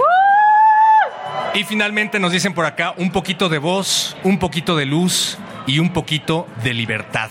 Recuerden que ustedes son libres a través de estas frecuencias y ya tenemos al equipo de aplicación tecnológica que está conformado por Emilia, bienvenida Emilia. Hola. Bienvenido Eric. Hola. Tenemos casa llena. Paola, Oli. Oli, Uriel. ¿Qué tal? Y también está Carlos y Ángela Villanueva Vilchis. Bienvenidos. Gracias. Bueno, Ángela Villanueva Vilchis es la profesora coordinadora de este equipo de aplicación tecnológica. Pues cuéntenos de qué trata este, este proyecto, maestra. Bueno, pues les comentamos rápidamente. Es un proyecto que salió a partir de una iniciativa Infocaf, que es una serie de proyectos que la universidad eh, pues promueve para que en beneficio de los estudiantes. Entonces decidimos hacer una aplicación sobre, eh, vamos, una trivia para los chicos que quisieran estudiar y aprender al mismo tiempo. Y entonces la idea es que vayan repasando el contenido de sus materias. Está buenísimo. El proyecto se llama Preparados, un juego de trivia multijugador en línea para el desafío de los conocimientos en torno a contenidos de los nuevos programas de estudio de la Escuela Nacional Preparatoria. Y está en un sitio arriba en internet que puede visitar cualquier persona.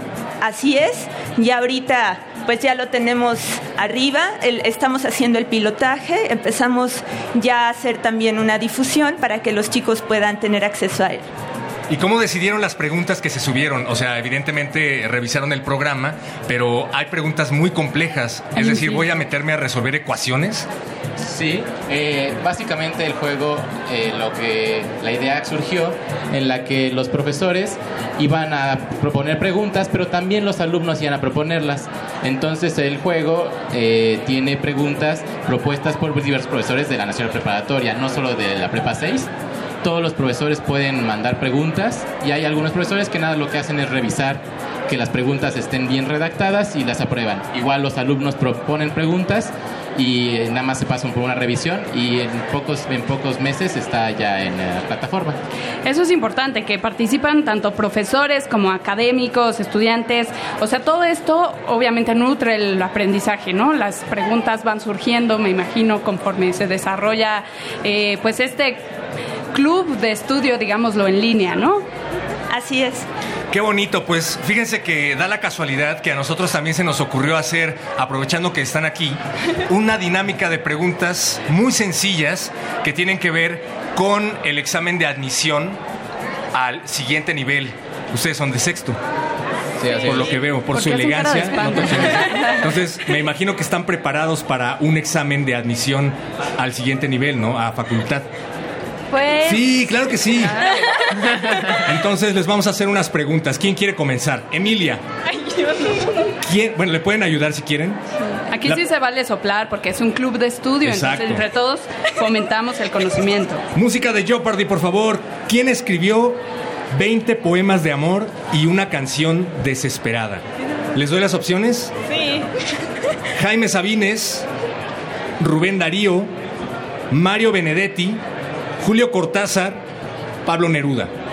Corre tiempo. No mucho porque estamos al aire, por favor. Emilia, dinos tu respuesta. Ustedes pueden, sí, acuérdense. Rápido, di lo que sea, lo que se te ocurra. Se están Pablo poniendo de acuerdo. Neruda. Pablo Neruda, muy bien. Felicidades. bien, aplauso. Siguiente pregunta, Vania. Yo tengo una, una más histórica, a ver. ¿Qué dictador romano fue asesinado el 15 de marzo del año 44 antes de Cristo por un grupo de senadores? Julio César. Muy ¿Tenemos bien. opciones? Uriel, Julio Uriel César. contestó Muy muy bien, bien. felicidades. Eh, en 1914, la Triple Alianza, ya se acuerdan de la Primera Guerra Mundial y todo esto, la Triple Alianza estuvo integrada por los siguientes países. Opción 1, Alemania, Prusia, Inglaterra. Opción 2, Alemania, Japón, Italia. Opción 3, Rusia, Prusia, Alemania. Y última opción, Austria, Hungría, Alemania e Italia. A ver por acá. La última. La última, repíteme los países. Austria, Hungría, Prusia y Alemania. No, Austria, Alemania Hungría, e Alemania, Italia. Italia, pero sí, bien. Bien, muy bien. A ver, va otra. ¿Qué produce la industria siderúrgica? ¿Qué produce la industria siderúrgica? Ay, no se vale, Vania se las está soplando. está Somos un club de estudio. Maestra, usted y también le todos puede entrar. Maestra, A por favor, si usted se sabe la respuesta, Nadie le hacía caso a la maestra y la maestra les decía... A cero. Ah, no se vale, les acaba de soplar la maestra. A ver, va una facilita porque en los exámenes de admisión siempre hay una pregunta que dicen, esta pregunta es fácil, respóndela y avanza. Siempre nos complicamos, así que ahí les va una facilísima. ¿Qué hicieron los niños Hansel y Gretel con la bruja que los quería convertir en mazapán? No puede ser. ¿La quemaron? Sí, bien. Muy bien, quemen a la bruja. Muy Oigan, bien, muy bien. Esto ha sido todo porque se nos está acabando el tiempo, pero Emilia, Eric, Paola, Uriel, Carlos y maestra Ángela Villanueva, muchísimas felicidades por este proyecto. Les agradecemos que hayan venido aquí a los micrófonos de resistencia modulada. Recuérdenos, por último, en dónde podemos encontrar su aplicación. Ah, La pueden encontrar en la ruta 132.248.96.65 y próximamente ya tenemos, vamos a tener el dominio que va a ser preparados.unam.mx. Vamos a estar pendientes por allá y las redes sociales de Resistencia Modulada van a estar también al pendiente para que se metan a esta aplicación. Gracias una vez más, les dedicamos la siguiente canción aquí en Voces en el Campus. Sí, vamos a escuchar apartamento con apartamento de Acapulco, camino de ronda. Resistencia modulada.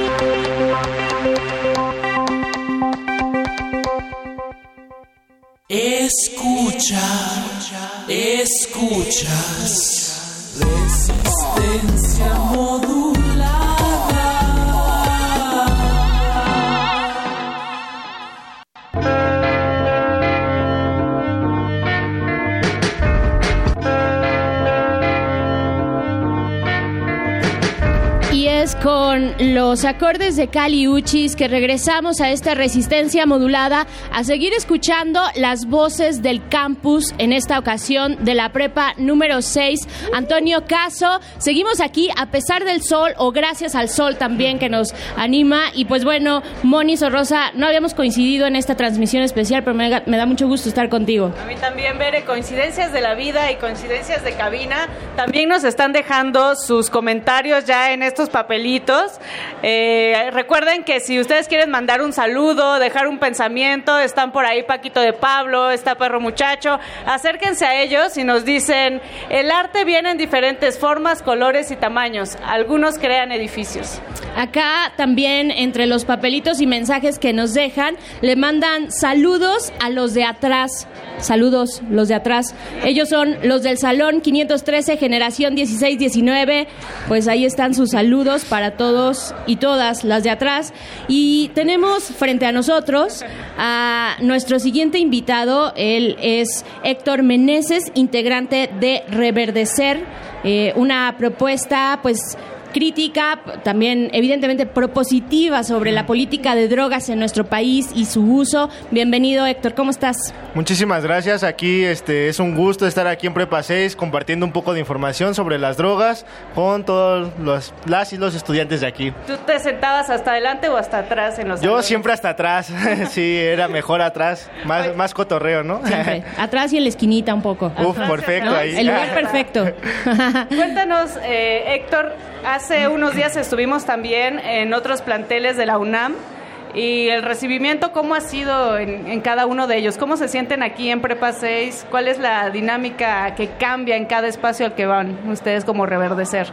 No, pues es bien interesante porque eh, a pesar de que todos son jóvenes, son diferentes jóvenes, ¿no? Hay una gran diversidad de juventud y eso está muy interesante porque, por ejemplo, ahorita que llegamos aquí a la prepa, nos dicen, ay, mañana vamos a exponer de drogas. Ah, bueno, pues acérquense, ¿no? Ese es el momento en el que podemos este, compartir nuestro material de Hablemos de Drogas en las escuelas, ¿no? Y pues este, compartir un poco más de esta información y que los estudiantes, pues, no solamente se queden en, en nosotros, los jóvenes, sino que se lleve a más y más jóvenes, ¿no? Claro, que es un sector donde pues se, se necesita, es más, es urgente la educación respecto al uso y el consumo de distintas sustancias, ¿no? Eh. Héctor, ¿cuál es la, el enfoque que tienen ustedes en Reverdecer? Bueno, nuestro enfoque se llama reducción de riesgos y daños. Es una nueva filosofía que ya se había llevado desde hace algunos años en otros países. Y bueno, básicamente eh, en la reducción de riesgos y daños se entiende que es un hecho de que las personas consumieron, consumen y consumirán drogas. Por lo tanto, prohibirlas eh, nos ha llevado a bastantes números de violencia, muertos, desaparecidos, desplazados, etcétera. Entonces, prohibir las drogas no nos sirve, es bastante absurdo. Lo que sí nos sirve y que podemos a- a- eh, aportar y ayudar mucho es eh, estableciendo programas, servicios y prácticas de reducción de riesgos y daños, ¿no? O sea que podemos disminuir el riesgo, por ejemplo, del consumo de alcohol al eh, darnos una hora entre cada copa, el beber agua después de cada copa, ¿no? Esas son estrategias de reducción de riesgos y daños para cuidarnos, ¿no?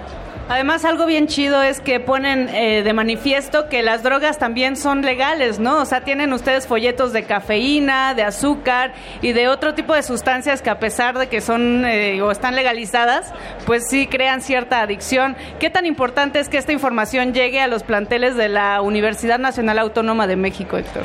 Sumamente importante, ¿no? Ya lo hemos visto a lo largo de estos años de que el consumo en las universidades o en general en la UNAM existe y pues es importante de que las autoridades tomen algo eh, de conciencia al respecto y de que difundan más esta información, se creen talleres, conversatorios, actividades para que las personas podamos socializar este tipo de información, aprendamos un poco más de la reducción de riesgos y daños y pues sepamos cómo interactuar o cómo crear una nueva relación con las sustancias, ¿no? Y con nuestro entorno. Claro, a ver, Héctor Meneses de Reverdecer, pero también para la preparatoria número 6, ¿ustedes creen que como jóvenes tienen, tenemos la suficiente información sobre lo que consumimos, las distintas sustancias legales o ilegales que se consumen entre los jóvenes? Allá afuera, ¿ustedes lo creen?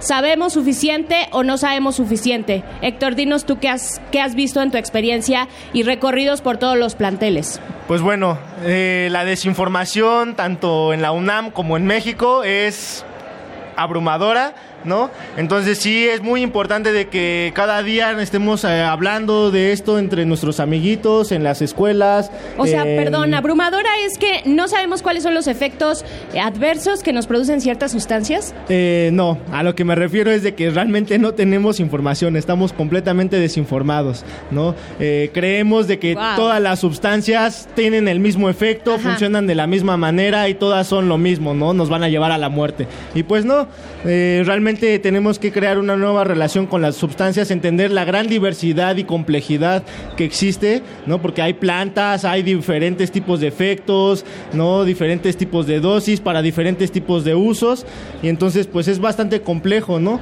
Y por lo tanto sí es importante informarnos sobre todo este mundo y universo, ¿no? Y más ahorita estaba escuchando, por ejemplo, de que varios ya van a ingresar a la superior y pues es muy importante de que incluso dentro de este campo pues puedan eh, estudiar algo en relación a las drogas, ¿no? Porque eh, no hay información y entonces hace falta también mucha investigación. Además hace falta también ver, eh, Héctor, jóvenes que estén bien informados acerca de estos temas y que, bueno, a pesar de que todos estamos expuestos al consumo de sustancias eh, como las drogas, pues es importante siempre tener antes pues información de primera mano. ¿Dónde podemos encontrarlos, Héctor? Eh, nos pueden encontrar en Facebook, en Reverdecer Colectivo, en Instagram igual Reverdecer Colectivo y en Twitter Reverdecer 4-20. Perfecto. Pues muchas gracias a Reverdecer, gracias Héctor Meneses por platicar con nosotros sobre este asunto tan importante y vamos a hacer una pausa musical, pero esta pausa musical en realidad es en vivo porque está en esta cabina Moni, está Luis de sexto grado con nosotros, sexto grado de esta preparatoria. Gracias, gracias. Hola, ¿cómo estás Luis? Bien, bien, pues veo que ya varios me reconocieron por ahí afuera, pero pues... Dinos qué vas a tocar y a quién dedicas esta canción. mm, prefiero dedicar en anónimo. ¿A pero, alguien secreto? eh, simplemente ¿O a quisiera nadie? cantar esta canción, ¿no? Perfecto. Ok. ¿Qué, vamos a escuchar? Y pues esto se llama así. A ver.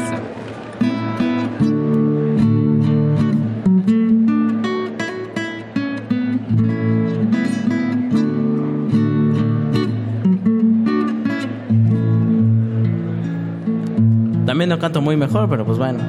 No, pues aquí. Cruzaré los montes, los ríos, los valles por irte a encontrar. Salvaría tormentas, ciclones, dragones sin exagerar.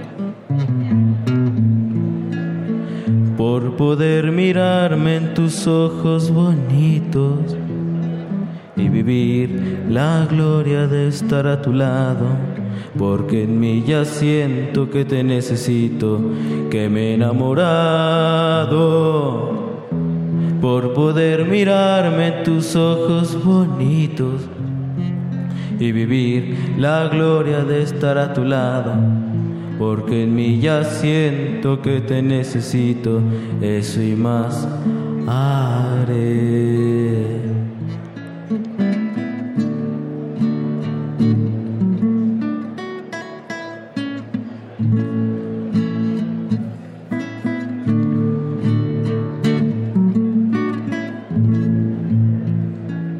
por la sonrisa de tu alma buscando equidad.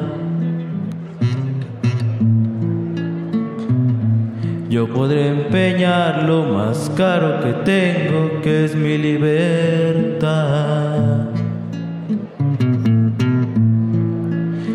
Y sería un honor y amor ser tu esclavo. Sería tu juguete por mi voluntad. Y si un día glorioso en tus brazos acabo, qué felicidad. Y sería un honor y amor ser tu esclavo. Sería tu juguete por mi voluntad. Y si un día glorioso en tus brazos acabo, qué felicidad.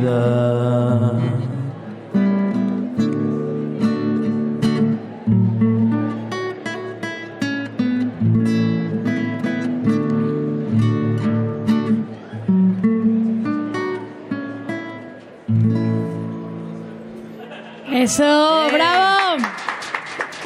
La Aplauso radiofónico. Le, le aplaude a Luis, Luis de Sexto. Muchas gracias, Luis. Gracias, muchas gracias.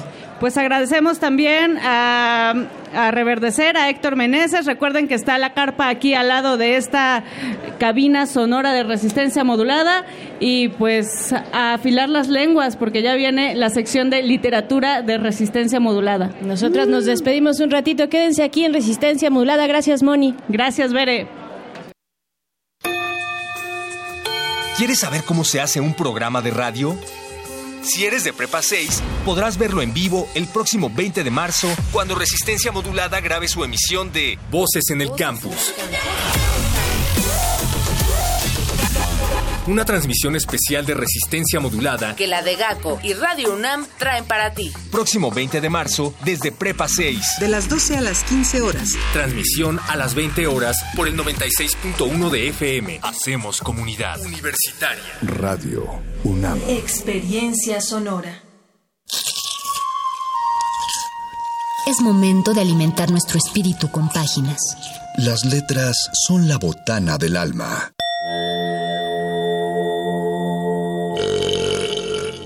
Recuerda la máxima.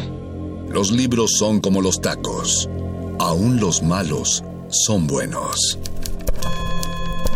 Muerde lenguas.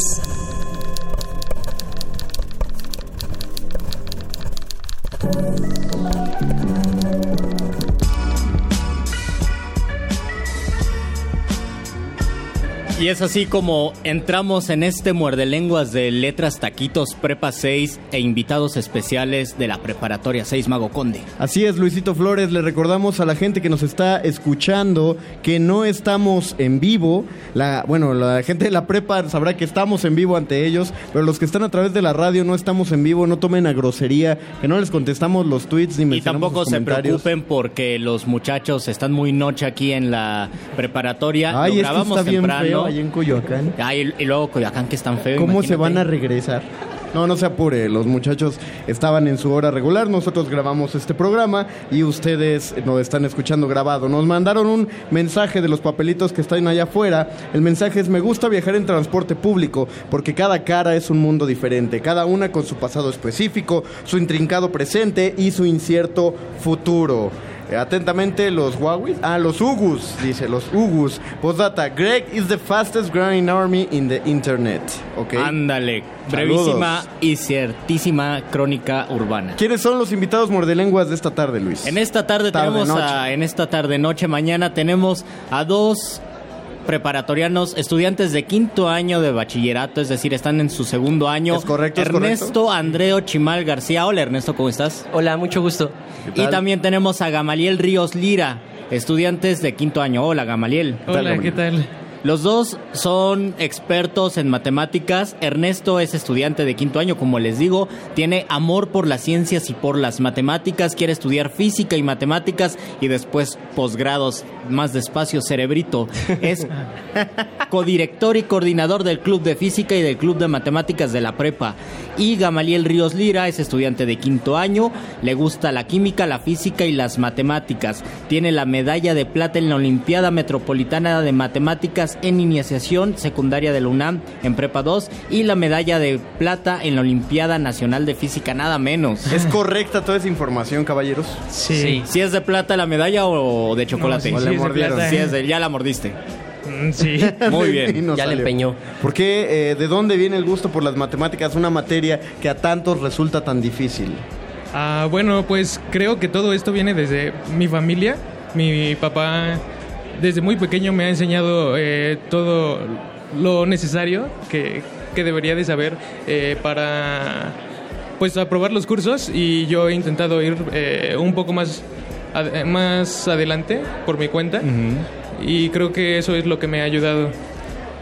Justo y adecuado. Conmigo es un caso bastante distinto porque mi papá es historiador y mi mamá Oh. es diseñadora. Entonces... Querías huir de las humanidades. un poco. Me gustan mucho las matemáticas y desde pequeño tuve cierta... Me llamaba la atención, la vocación por las matemáticas y he tenido mucha suerte con los profesores que he tenido.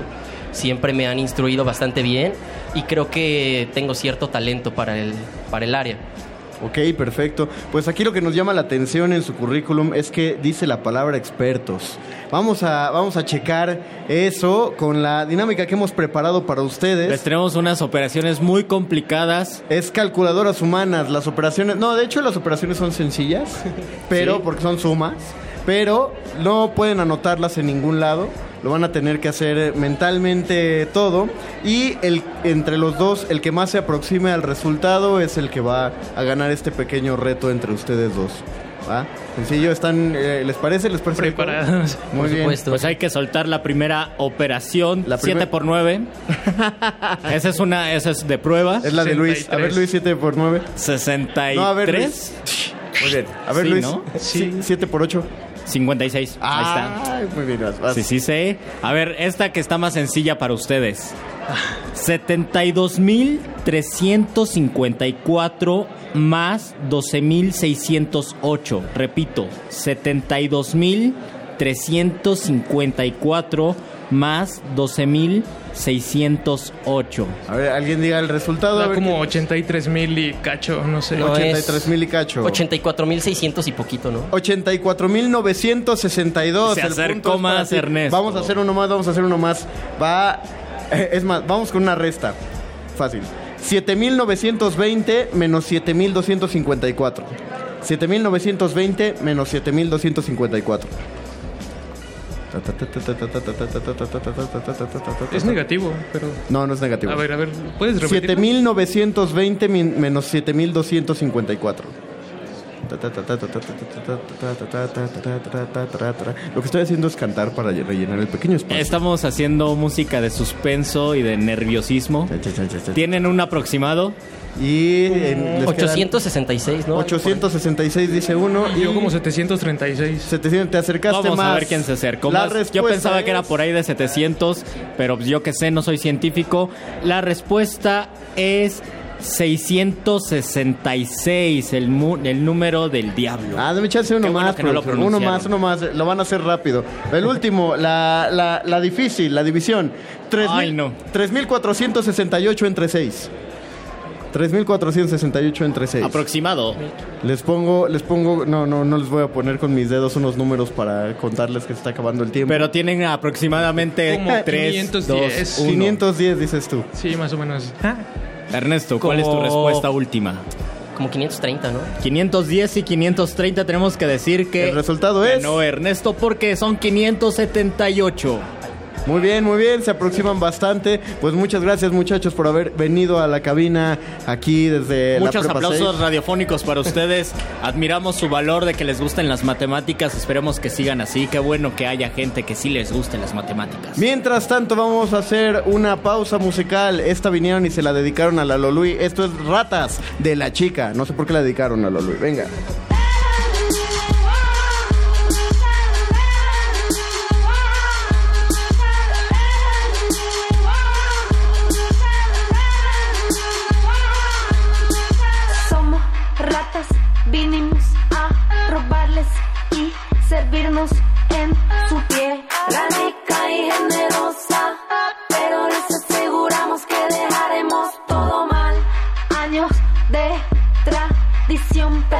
El gran ciclo de destrucción, desorden, hambre, caos. Sin vergüenza, no nos lavamos las manos después de comer.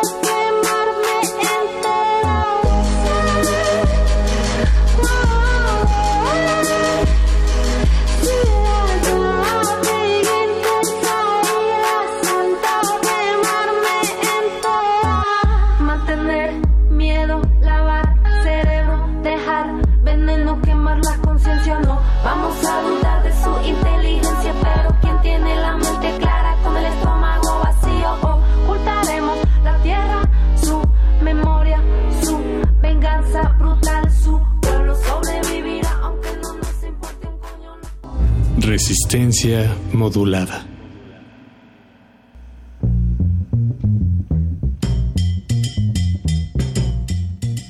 Seguimos muerdelengueando aquí desde la Prepa 6 frente al heroico busto de Antonio Caso que cuenta la leyenda que el verda- los verdaderos restos de Antonio Caso reposan dentro de esa escultura. Le pedimos a la comunidad universitaria que no intente abrirlo para comprobar. O que confirmen, por favor. O que confirmen, por favor. Lo que suceda primero y mientras tanto tenemos a nuestro segundo, tercer invitado en una sección multilingüe. Creo que nunca habíamos hablado de esta lengua porque ni Conde ni yo la masticamos, que es el italiano, y de eso vamos a platicar con un estudiante de quinto año de bachillerato. Él es Giancarlo Cárdenas Obando, estudiante de inglés e italiano, y le interesan la medicina y la filosofía, nada menos. ¿Cómo estás, Giancarlo? Bienvenido. Ah, hola, muchas gracias. No, muchas gracias a ti por estar aquí presente. Es correcto el- lo que nos acaba de comentar nuestro compañero Luis Flores acerca de tu currículum.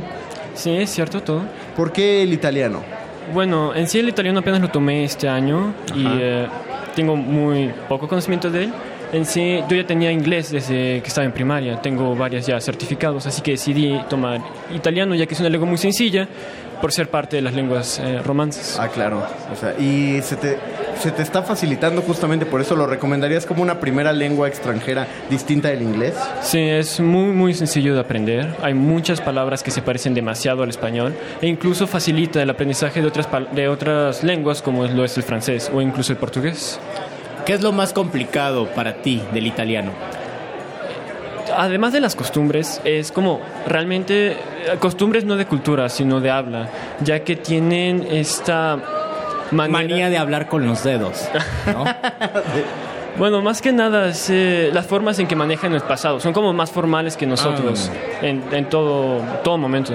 Para tener una prueba de, de cómo empieza a dominar el italiano y que lo empecemos a escuchar, tenemos aquí un par de frases. Tú vas a funcionar como nuestro traductor RM. Primero te vamos a dar frases en español, a ver si puedes hacer una aproximación en el italiano. No tiene que ser exacto porque no vamos a saber si tienes la razón. Si tambaleas un poco, pues ya lo dices en inglés. No te preocupes. Eh, la primera, Luis. La primera que queremos que nos traduzcas al italiano para nuestros memes es cállese viejo lesbiano. ¿Cómo se dice en italiano cállese viejo lesbiano? ¿O cómo sería, por favor? Callato, signor... ah, no sé lesbiano. Ok, callato signoro... eh, Lesbiano. oh, lesbiano. eh, pero, pero, lesbiano. a la- Lesbiano, con la Callato- mano así. Callato, señor, señor Con la mano y todo. Segunda, ¿cómo se dice en italiano a la grande le puse cuca? A la grande le puse cuca en italiano. A la mayore ah, yo... La he nombrado. La, no sé. Ok, bueno, vamos, vamos a decirte una en italiano y a ver si nos dices cómo se dice en español, ¿va? Por favor. Tu madre si baña con tenis. Tu mamá se baña con tenis. No, ¿qué pasó, mano? O sea, yo te estoy entrevistando tranquilamente y no te metes conmigo. Una más en italiano, Luisita. Vaya el demone, Cravapel. Vaya el demonio, Cravapo. Muy bien, perfectamente. ¿Podemos una más producción en español para que nos la traduzca? Yo quiero, yo ver. quiero decirles esta. Bueno, te quiero preguntar. La base de datos de virus ha sido actualizada. No, ¿Cómo no se dice en italiano? In- Intenta, como en italiano Ah. la base de datos de virus ha sido actualizada. La base de virus, no, no sé. Ok, ok, bueno, está difícil. eh, eh, Pidamos, a ver, Vamos ver a cambiársela por una más actual. A ver. ¿Me la- ¿Te late? Oblígame, perro. ¿Cómo se dice oblígame perro en italiano, pero con fuerza? Obligato, Chan. Obligato. Chan, no, Chi- sí. ah, ¿Chiano o chi- Eh, chiano? Ah, Obligato, chiano. Ah, me gusta, me gusta. Sí la- suena, sí suena más fuerte. Sí, suena más violento y yo ya no me meto. Ok, eh, ¿cómo co- en español traduce? No, sono tuo padre. No, solo tu padre. Ok, bien, va, va, va. Me, me late. La última. No, en- no, no, te- tenemos Ten- otras. tenemos otras. Tre di suadero con tuto. Tres es eh, suadero con todo. Tres bien, joven. con tuto es tres de ¿No más tres? tuto. Ok, bien, entonces. Eh, otra, pues, ¿cómo se dice en italiano? No me quiero ir, señor Stark. Ah, yo no sono salire, eh, se- sin- signor Stark. Yo no sono Salieri, signor Stark. Ok, perfecto. ¿Y tenemos una más? Eh, sí, sí, sí, en Te- italiano. Tenemos una más Está- en está italiano. difícil, está difícil. A ver. Nell'altre scatola ti A ver. fanno pagare. A ver, sí. sí. Nell'altre scatola ti fanno pagare. Ah, es algo sobre pagar, pero no, no le logré entender. Ok, No, entendiste mi italiano chilanguizado. Nell'altra scatola ti fanno pagare. Ah, es verdad. No, pues así suena. Ya yo lo escribí anoche y no me acuerdo. Que- que tiene- Hay para la, pro- Hay la para la otra próxima. te pago. Ahorita lo más o metemos en menos. Google. Pues agradecemos a Giancarlo Cárdenas Obando, que de hecho lo- es, es bastante. O sea, lo hiciste bastante bien, ¿ah? ¿No? ¿Nos repites el Oblígame Perro, por favor? Ah, obligato Ciano. Obligato Chiano. Va, lo vamos a repetir en muerde lenguas de aquí hasta ¿Cómo se dice muchas gracias en italiano? Ah, grazie. Grazie. Molto grazie. Molto gracias a ti, Giancarlo. Seguimos aquí desde Voces en el campus. Ahora vamos a hacer otra pausa musical. Vamos a escuchar una rolita y regresamos. Y regresamos desde la Prepa 6, Antonio Caso. Gracias.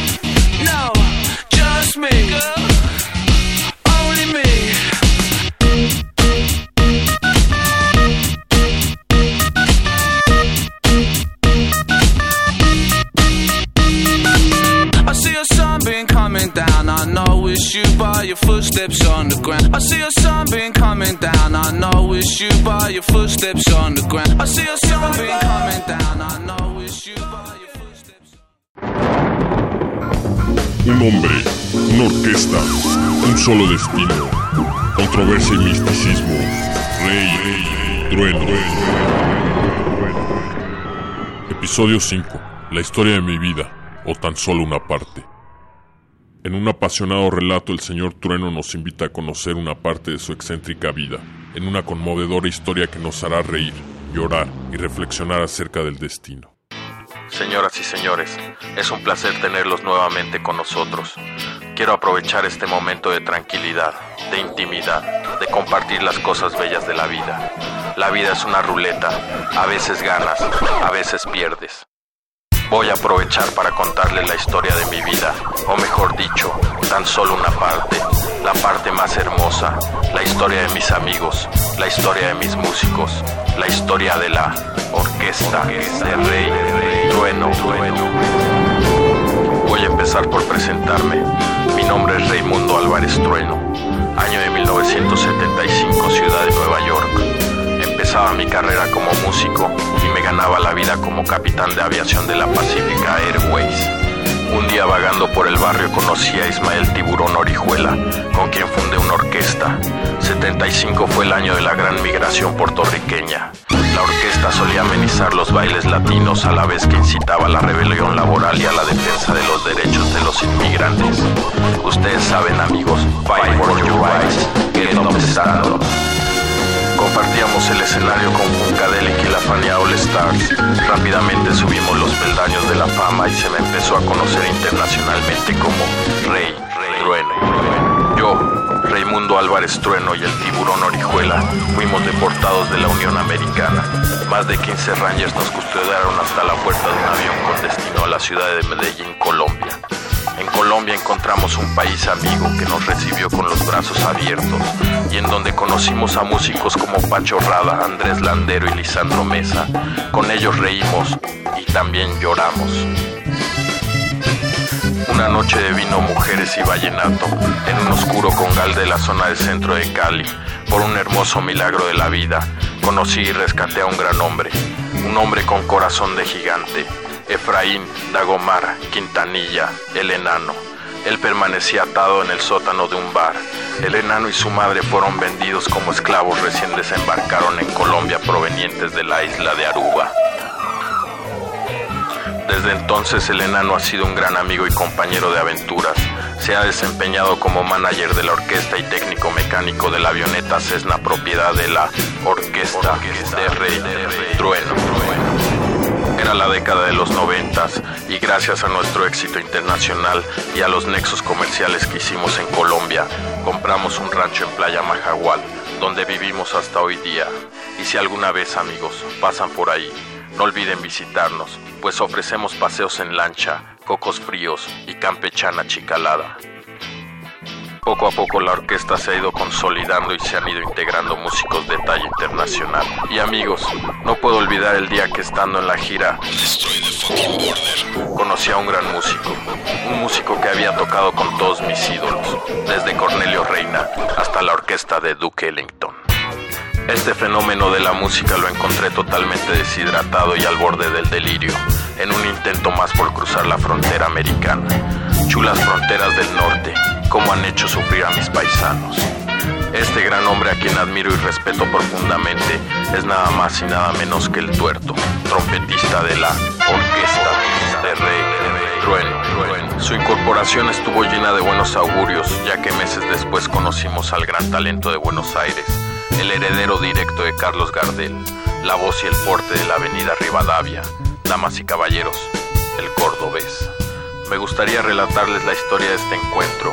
Tiburón y yo nos encontrábamos de vacaciones en Buenos Aires y habíamos bebido tantas botellas de Quilmes que podíamos haber llenado el estadio de River Plate. Estábamos en un boliche y como es la costumbre del tiburón, armó una trifulca. Era una batalla campal. Las botellas volaban por todas partes y todo gracias a una mina apodada La Bauki. 20 lesionados y 40 detenidos nos enteramos al día siguiente por la prensa y fue precisamente el cordobés quien nos ayudó a escapar a Tiburón y a mí de las manos de la Policía Federal, Federal Argentina. Fue la magnitud del escándalo y la persecución policíaca que esa misma noche el enano, el tuerto, el tiburón, el cordobés y yo huimos en el primer vuelo a Río de Janeiro y por una mística casualidad en el mismo avión se encontraba C. Arnaldo Fareiras, conocido en el mundo de la magia y la tradición afromestiza como el shaman carioca. Este percusionista que en palabras de Ray Barreto se dice puede hacer temblar la tierra con solo mirar una conga. Y fue precisamente el carioca quien tuvo la idea de realizar la gira Fight and Flight en el continente africano.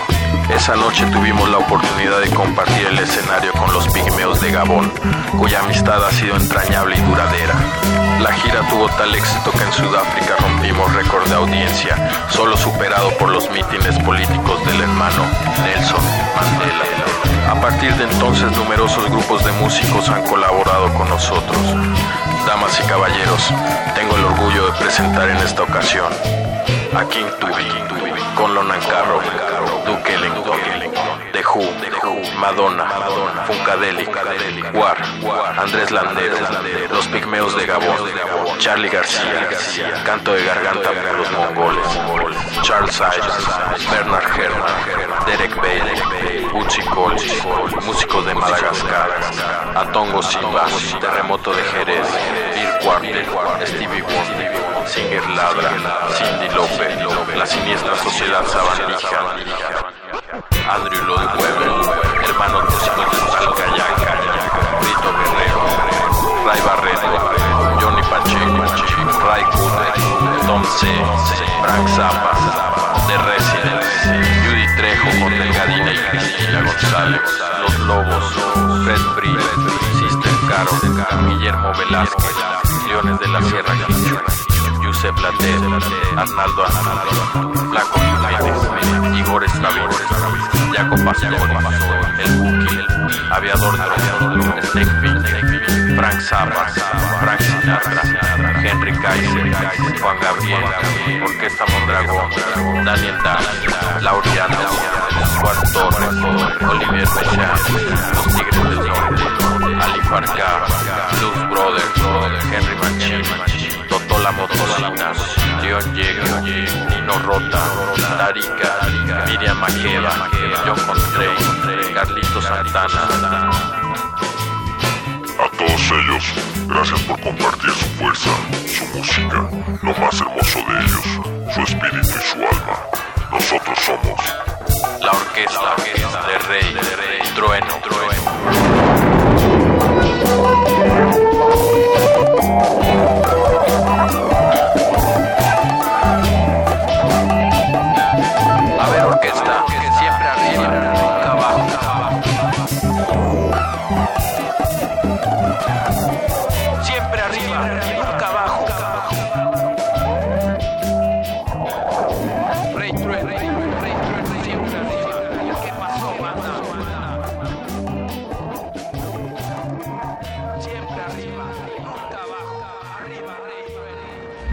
Resistencia modulada. Radio UNAM.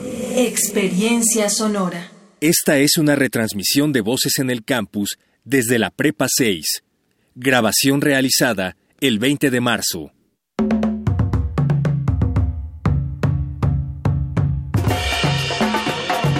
Esto es Voces en el Campus y seguimos transmitiendo en vivo desde la explanada de la Escuela Nacional Preparatoria número 6. Muchísimas gracias a la Dirección General de Atención a la Comunidad por hacer posible esta emisión de Voces en el Campus. Gracias a todos los que siguen del otro lado de la cabina de cristal resistiendo al cambio de turno. Ustedes pueden, todavía se pueden acercar. Vania, estamos recibiendo sus mensajes en estos papeles de colores que están circulando por la explanada. Por favor, los conminamos a que escriban sus mensajes en estos papelitos. Pueden pasar con cualquiera de nosotros a pedir esos papeles. Luis Flores, si entregas papeles tienes que recogerlos porque seguramente alguien escribió algo en ellos y esos mensajes se van a leer aquí en estos micrófonos, Vania. Exactamente, como este, por ejemplo, alguien escribió saludos a los de atrás, así lo puso entrecomillado, los de atrás, Salón 513, generación 16-19, saludos a ellos. Saludos a los y de a los de adelante también, ¿por qué? ¿Por qué no? Todos Claro. cuentan, y los de en medio. Un, Un- salu- Ajá, tú primero, por favor. Un ya que te saludo a encimas, Andrea. habla, por favor. Un saludo a Andrea Morates, Dafne y Yolanda, son las mejores. Ah, ya empezaron. Ay, me acuerdo de esa bonita tradición de rayarte las playeras. ¿Todavía se hace eso? No, ahora se rayan los papelitos o el Facebook. Un Ah, saludo claro. para Angélica del 609 y arriba el 607, por siempre Prepa Six, Six Six, el número de la bestia. Saludos. Dicen por acá, Cojito Ergo Sum. Órale. Pues sí, Cojito Ergo Sum, saludo para ti. Eh, el Coyotitos. Ya, ya van varios mensajes del Coyotitos que nos hacen llegar por acá. Por favor, Coyotitos, si estás entre la multitud, Manifiéstate. manifiéstate como ya lo hizo nuestro siguiente invitado. Se trata de Joel Quijano Hernández. Él es estudiante de sexto año de bachillerato. Le gusta la ilustración y las manualidades y dice que va a estudiar arquitectura. Bienvenido, Joel. Pero nos acaba de confesar que como nos estaba, nos estaba viendo, pues ya se animó a ser locutor también. y Nos va a hacer la competencia, Héctor. Oigan, sí. estaría muy interesante. Tres preparatorias, dos SHs y creo que nadie se ha atrevido a decir que quiere ser locutor de radio. Gracias. Joel, Joel, sí. En sí, mi- en pues época se ve una- interesante y claro, estaría muy interesante este trabajo, ¿no? Se ve que tienen buena diversión. No sé quién te dijo eso, pero no nos han dado de comer. Oye, Joel, platícanos qué es lo que te interesa de estudiar arquitectura. Pues a mí la verdad me, me gustaba la idea de conocer como esa parte de, de las personas que disfrutan vivir ahora sí que donde viven. Bueno, ay, ¿qué, acabo de decir? O sea, No te preocupes, se sienten solo te bien. están escuchando a más de 100 millones de personas al aire. Todo México. La cuestión de, pues ahora sí, de, lo- de donde se sitúan es como lo más interesante porque si, no sé, te despiertas y ves en un es- vives en un espacio en donde te sientes encerrado o donde no disfrutes la vista, donde tenga grietas, no te sientas seguro, o sea, es, en ese sentido, la verdad a mí sí me gustaría mucho poder como darle ese gusto a las personas de... De modificar su entorno. Sí, de tener ese sentido de alivio, de alegría de poder, de poder decir yo vivo aquí. Ok. O me dedico a hacer esto aquí. Puedo ver a mis hijos crecer aquí. Veo mi negocio que se va expandiendo en esta zona.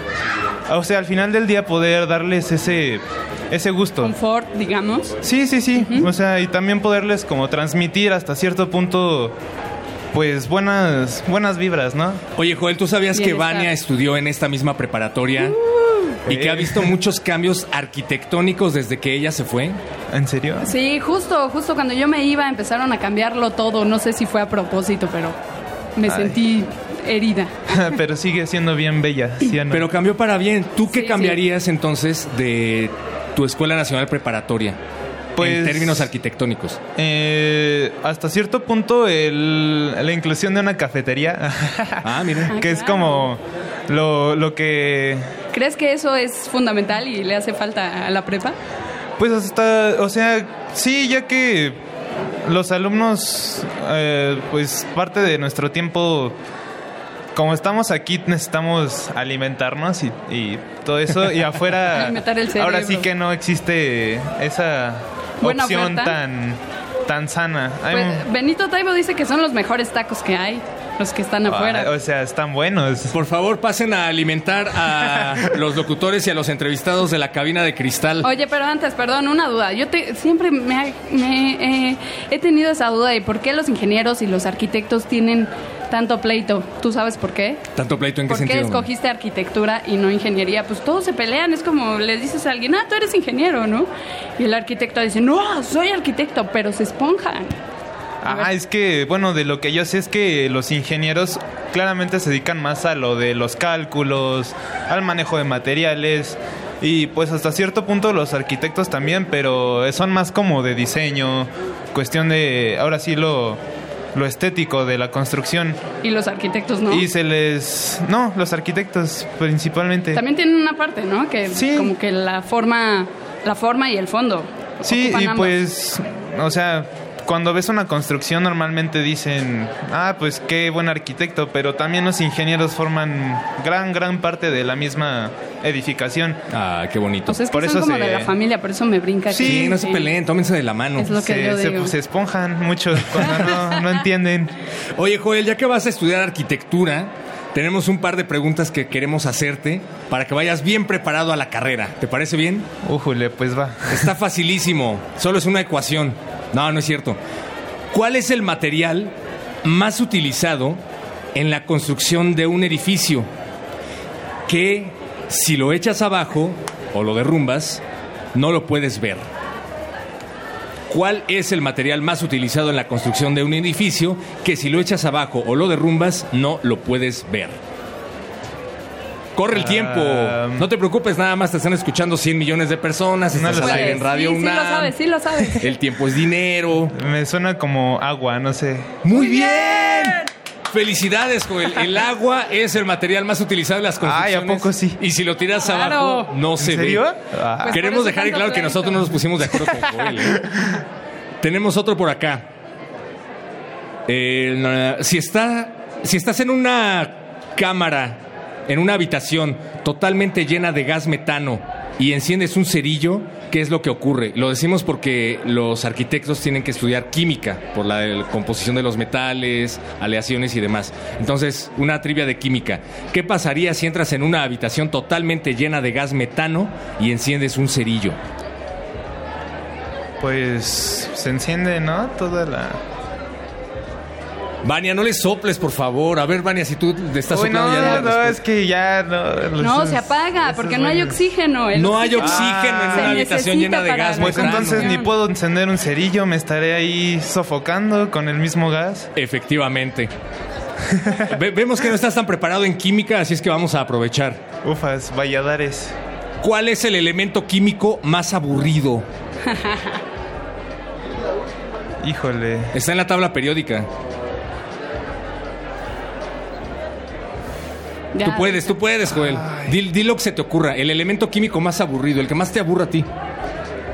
El más aburrido. El oxígeno. Ah, no es cierto. El. No sé, pues igual el sodio. El serio. En serio. El serio es el elemento químico de la tabla periódica. Ah. te reíste. ¿Cuál es el elemento químico que usa taparrabo? No, es Elemento químico de la tabla periódica que usa taparrabo. El uranio. El indio. Ah. Muy bien. Pasaste una de tres. ¿Estás preparado para arquitecto, Joel? Uy, sí. Te va a ir muy bien. Yo te lo- yo te lo. Oye, ¿a qué facultad vas a estudiar? Ah, la de arquitectura. obviamente. ¿Y vas a tener pase directo o vas a hacer tu examen de admisión? Mm, pase directo. ¿Qué Bueno, promedio tienes? Eh, 9-4. 9.4 de promedio, muy bien. Sí, algo, 2-3. ¿Y ya le dijiste a tus papás que quieres ser arquitecto?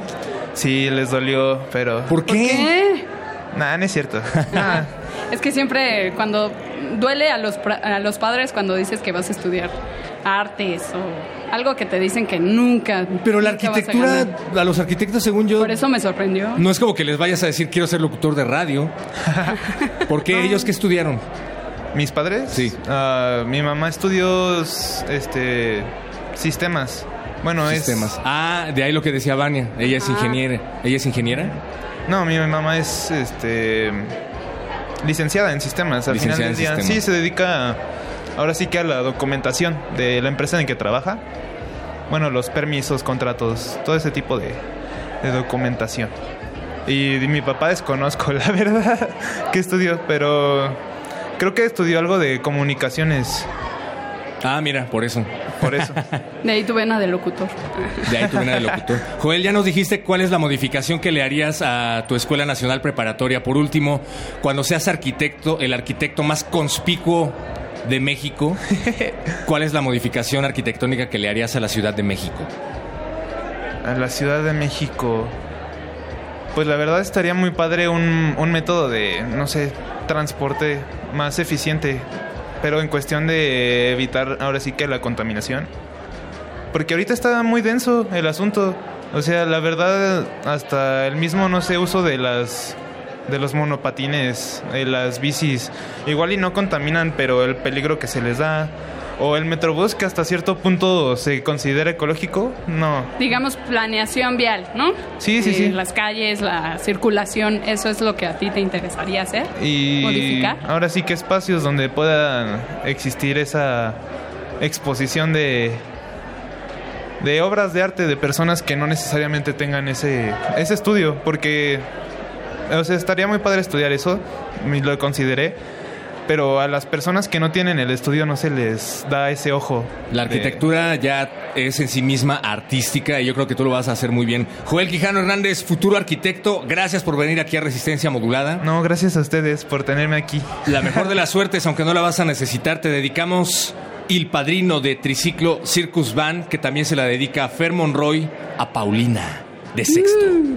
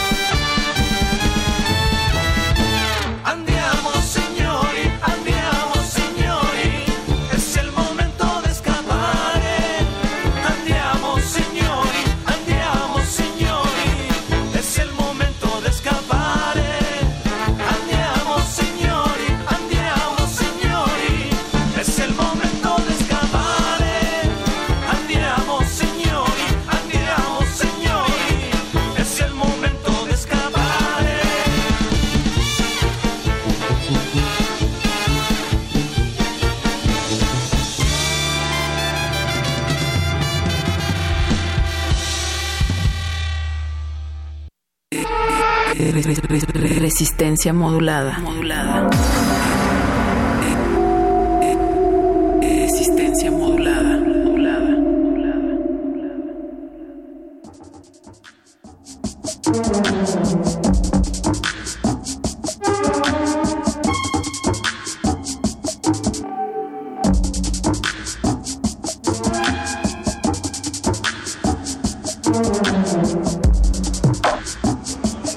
Es Voces en el Campus en vivo desde la Escuela Nacional Preparatoria número 6. Gracias a todos los que nos están haciendo llegar sus papelitos de colores. Recuerden, esto se va a leer al aire, así es que pueden eh, escribir lo que ustedes quieran, dedicado a quien ustedes quieran. Y lo mejor de todo es que es anónimo. Dicen por acá, arriba el 502, los amo, coyotitos. Vania, ¿no chivas en el 502? ¿Tú nos puedes decir quién rayos son los coyotitos? No, cuando yo cuando yo cursaba aquí eh, y roda- rodaba por Prepa 6. No, no había coyotitos. Bueno, pues por acá parece ser que son muy famosos. Aquí me piden específicamente que grite este mensaje, así es que me voy a alejar un poco del micrófono. Dice, sexo cama condón, sexo cama condón, arriba, arriba, mi primera opción. Qué ñoños. Los mejores cuatro años de mi vida. Arriba el 502, nos vemos el 29. Posdata, Paco es guapo. Supongo que se refieren a Paco de Pablo, definitivamente, nuestro compañero Paco de Pablo. Eh, ¿Qué va a haber el 29? Por favor, platíquenos Claudio Maldonado Salvador y Naim Alfonso Barrueta Morán, ambos estudiantes de aquí de la Prepa 6. ¿Qué es lo que va a haber el 29? Eh, creo que Acércate al micrófono, por favor. Creo que es la inauguración de, bueno, de los 55 y 60 años de la prepa. Sí. ¿Y van a venir? Yo creo, tal vez, depende. ¿De qué depende? De mi humor. Acércate al, al micrófono, por favor. De mi humor. De mi humor, así es. Claudio Maldonado, estudiante de quinto año, ¿nos decías? Ahorita sí, quinto año. Estudió la secundaria en el liceo japonés. Nippon Mekishiko Gakuin. Tienes una gran pasión por la ciencia y en especial por la vida marina. Sí. Espera, tradúcenos. ¿Qué nos dijiste? Porque. Liceo mexicano japonés en japonés. Ah, muy bien. ¿Qué es lo que acabas de decir, dijo? Nippon Mekishiko Gakuin. No, no, no, pero en español. Liceo mexicano japonés. Ah, ok. A ver, dinos cómo se dice bienvenidos a Radio UNAM en japonés. Ah, mm, ay, Dios mío, ya tiene tiempo. ok. Experiencia sonora mejor. Está más corto. Mm, veamos. Ay, Dios. Acércate al micrófono, por favor. Ay, perdón. No, bueno, vemos que no sabes mucho japonés, No, pero sí, te gustó tiene ponerlo en tu currículum. Bien, aprendan Bien, a hacer un currículum. Tres años, chicos, cielos. Dice que le gusta el arte, escribir y el dibujo. Así es. Ándale. Y también tenemos a Naim Alfonso Barrueta Morán. Sí. También Otro eres de quinto. artista. De sexto. De sexto. A los seis años toma un taller de dibujo infantil. Ajá. ¿Por qué, por qué alguien pone algo que hizo a los seis años? Porque ese es el inicio de mi carrera artística. Exactamente. En él sí determinó esa, ese taller. Claro. En septiembre de 2018 tuvo su primera exposición abierta al público en el Centro Cultural Benemérito a Juárez. Sí, así es. Muy bien. Y dice aquí que vas a estudiar artes visuales. Sí. Ok. te- ¿Por qué no te gusta comer, mi querido Naim? Es una broma. Bien. Es una mala broma. Está muy que- ya está muy quemada. Pero bueno, es, es apasionado de la historia también. Eso, eso está bien, que tiene, tengas variedad en tus gustos. Muy bien. Ya que eres apasionado en historia, te vamos a preguntar primero que nada, ¿qué promedio tienes? Eh, ahorita tengo 9-2. 9.2 de promedio. Muy bien. ¿Y tú, Claudio? 9-1. ¿Y en japonés cómo se dice eso? Eh, denme un segundo porque ya tiene un tiempo. En lo que lo Eh. piensas, le vamos a hacer una serie de preguntas a Naim, porque cuando dices que eres apasionado en la historia y llegas a los micrófonos de resistencia modulada, invariablemente te vamos a hacer preguntas acerca de la historia, ¿estás de acuerdo? Claro. ¿Vale? Vania, ¿tú quieres empezar? Yo tengo una. A ver, ¿a qué tirano soviético se atribuye la muerte de 20 millones de personas? Ah, Stalin. Muy bien. Ah, está muy fácil. Oh. Otra por ahí, Vania, Bueno, a por favor. ver, una, una difícil. Una difícil para Ah, mira, esta que tiene que ver con Calmecali. ¿Cómo llamaban los indígenas mexicanos al misionero español Fray Toribio de Benavente? Ah, está muy fácil. Se llama igual que mi papá. no, no lo sé. ¿No, Héctor? Ah, sí, pero no lo quiero opacar, por favor. A ver, Claudio. Gracias. Soy pésimo en historia, no gracias. Ok. ¿No? ¿Nadie? Bueno, motolinía, que significa Pobrecito. Ah, estaba muy fácil, te lo dije. No estaba fácil porque nadie le respondió. Por acá dice, ¿quién es el más grande personaje de la historia de Francia? De la historia de Francia, probablemente Napoleón. Napoleón Bonaparte. Está rarísima esta pregunta, está muy ambivalente, ¿no? Me A ver, esta. Esta también está fácil. ¿A qué país perteneció la llamada Armada Invencible? Que fue aniquilada, aniquilada, aniquilada, que fue aniquilada por una tormenta. No sé, ¿Francia? No. Entonces, No, España. España. Mira, él sí se la sabía y le había responder en japonés. Ah, sí, sí, sí, sí. sí. ¿Qué significa el epíteto magno aplicado al emperador Alejandro de Macedonia? De Macedonia. Es máximo, si no me equivoco. Muy bien. Muy bien. Claudio, Hey, ¿qué pasó? ¿Te estás quedando atrás? nope. pues, oh cielos, estoy en un concurso. Bueno, a ver, ah, te vamos a hacer ¿No una te dijeron? científica. Oh, cielos. Vamos a hacerte una pregunta científica porque a ti te gusta la ciencia. a ver. Entonces, a ver, ¿qué planeta es visible tres horas antes del amanecer y tres horas después del anochecer? ¿Venus? Muy bien. Ok.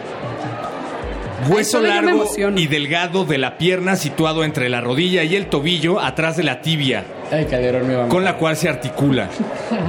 Este. Atrás de la rodilla y la tibia. Hueso largo y delgado de la pierna situado entre la rodilla y el tobillo atrás de la tibia, con la cual se articula. Está bien fácil. ¿Húmero? De hecho, a mí me está doliendo ahorita. Ah, No, no es el húmero. La verdad, ay, eso no. ¿Es la tibia? No, tampoco es la tibia. ya dijeron que estaba enfrente de la tibia. ¡Oh, cielos! ¿No conocen su peroné, muchachos? Oh, el peroné, claro que sí. Bueno, ahora ¿Cómo pueden no? llegar con alguien y decirle, oye, me está doliendo el peroné. Oh, cielos. Mi A ver, pero vamos a hablar un poco más sobre sus gustos, chicos. A ver, Claudio, Salvador, eh, a ti, tú nos dices que te gusta la ciencia y la vida marina en específico. ¿No? Hablas de que tu intención es fundar una asociación que realice un impacto En positivo en el planeta. ¿Cómo, ¿Cómo lo lograrías y qué retos crees que son los principales a enfrentar en el actual contexto? Primero que nada, sociales y políticos, puesto que nuestra sociedad no es como tal una... mm, bueno, no vivimos en un mundo en el que se tenga una cultura como tal de la ecología. A pesar que esto se está dando recientemente con las generaciones actuales, este no es algo que tomará años para poder llegar a ser como, o sea, no sé, que tú le preguntes a tu vecino, eh, oye, este, ¿qué, qué prefieres? Util- ¿Reutilizar tu botella de tu botella de agua o, o pedir de una vez así tu agua de horchata de la tiendita, ¿no? O sea, entonces como que ¿Tú qué prefieres, Claudio? Yo llevo mi envase. ¿Llevas tu envase con agua de horchata? Sí, pero de hecha en mi casita. Muy bien. Oye, ¿cómo le hacemos para salvar a la vaquita marina? Eh, básicamente no consumir plásticos porque pueden desembocar en lo que sería pues el callo, bueno, el Golfo de Baja California. Pero entonces lo que podremos ver ahí un poco es que como ahorita ya solo quedan alrededor de 26 o menos, o sea, ya muy, muy, o sea, ya pegándole a... 22, ¿no? Según el Ajá, último 22 ya, o sea, están bajando súper drástico. Entonces, bueno, de hecho, últimamente dijeron que acababan de nacer una que otra cría de vaquita marina, pero pues la, realmente está en peligro crítico la especie y pues si seguimos así para el- lo que es dentro del siguiente año y el que le sigue, pues se podría extinguir. Entonces realmente sería concientizar campañas, apoyar, por ejemplo, eh, a- a- a- apoyar las campañas de eh, fundaciones como Greenpeace o... eh, O Sea Shepherd, ¿no? Que son piratas por ahí. Muy bien. Naim, tú que eres el apasionado de la historia, que vas a estudiar artes visuales, ¿cómo puedes apoyar a la vaquita marina a través del arte visual? A través del arte visual, pues lo primero y lo más sencillo sería justamente hacer conciencia a través de las artes visuales. De hecho, alguna vez he visto, bueno, hay varios programas, varios concursos en los que mandas como dibujos justamente como de la vaquita marina y los que Sí, de hecho. ganan apoyan justamente como a las vaquitas marinas. Igual puede servir para eso. Varios programas que apoyen y concienticen sobre todo acerca de los problemas. Naim, tú que vas a estudiar artes visuales y que llevas desde hace mucho tiempo haciendo dibujos, ¿qué opinas del diseño del logo de Radio UNAM?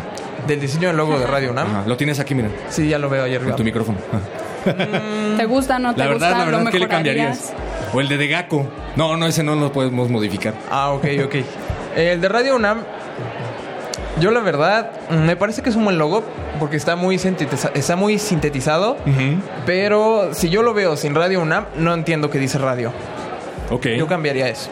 Benito Taibo, eh, Naim te va a mandar su currículum próximamente. Oigan, nos tenemos que despedir de este bloque. Claudio Maldonado Salvador y Naim Alfonso Barrueta, muchísimas gracias por haber venido aquí a los micrófonos de Resistencia Modulada en Prepa 6. Y nosotros seguimos, Vania, en esta transmisión de voces en el campus. Así es, quédense con nosotros, redes sociales, arroba, P- eh, no es cierto, R modulada, arroba R modulada y en Facebook como Resistencia Modulada. Vamos a escuchar esto que ahorita les digo cómo se llama.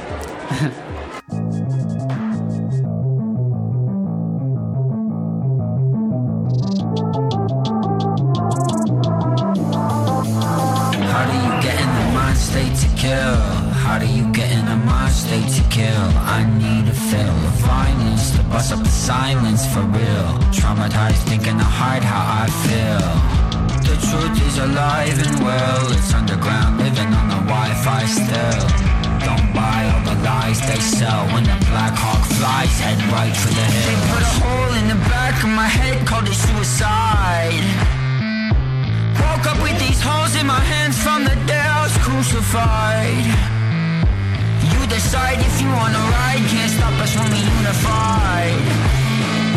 I woke up with these holes in my hands from the day I was crucified.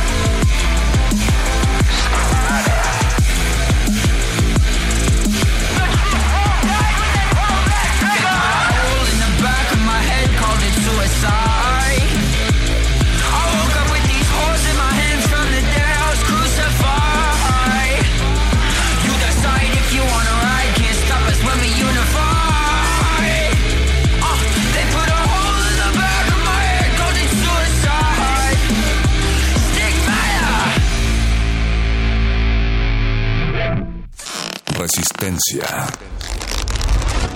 Modulado. Al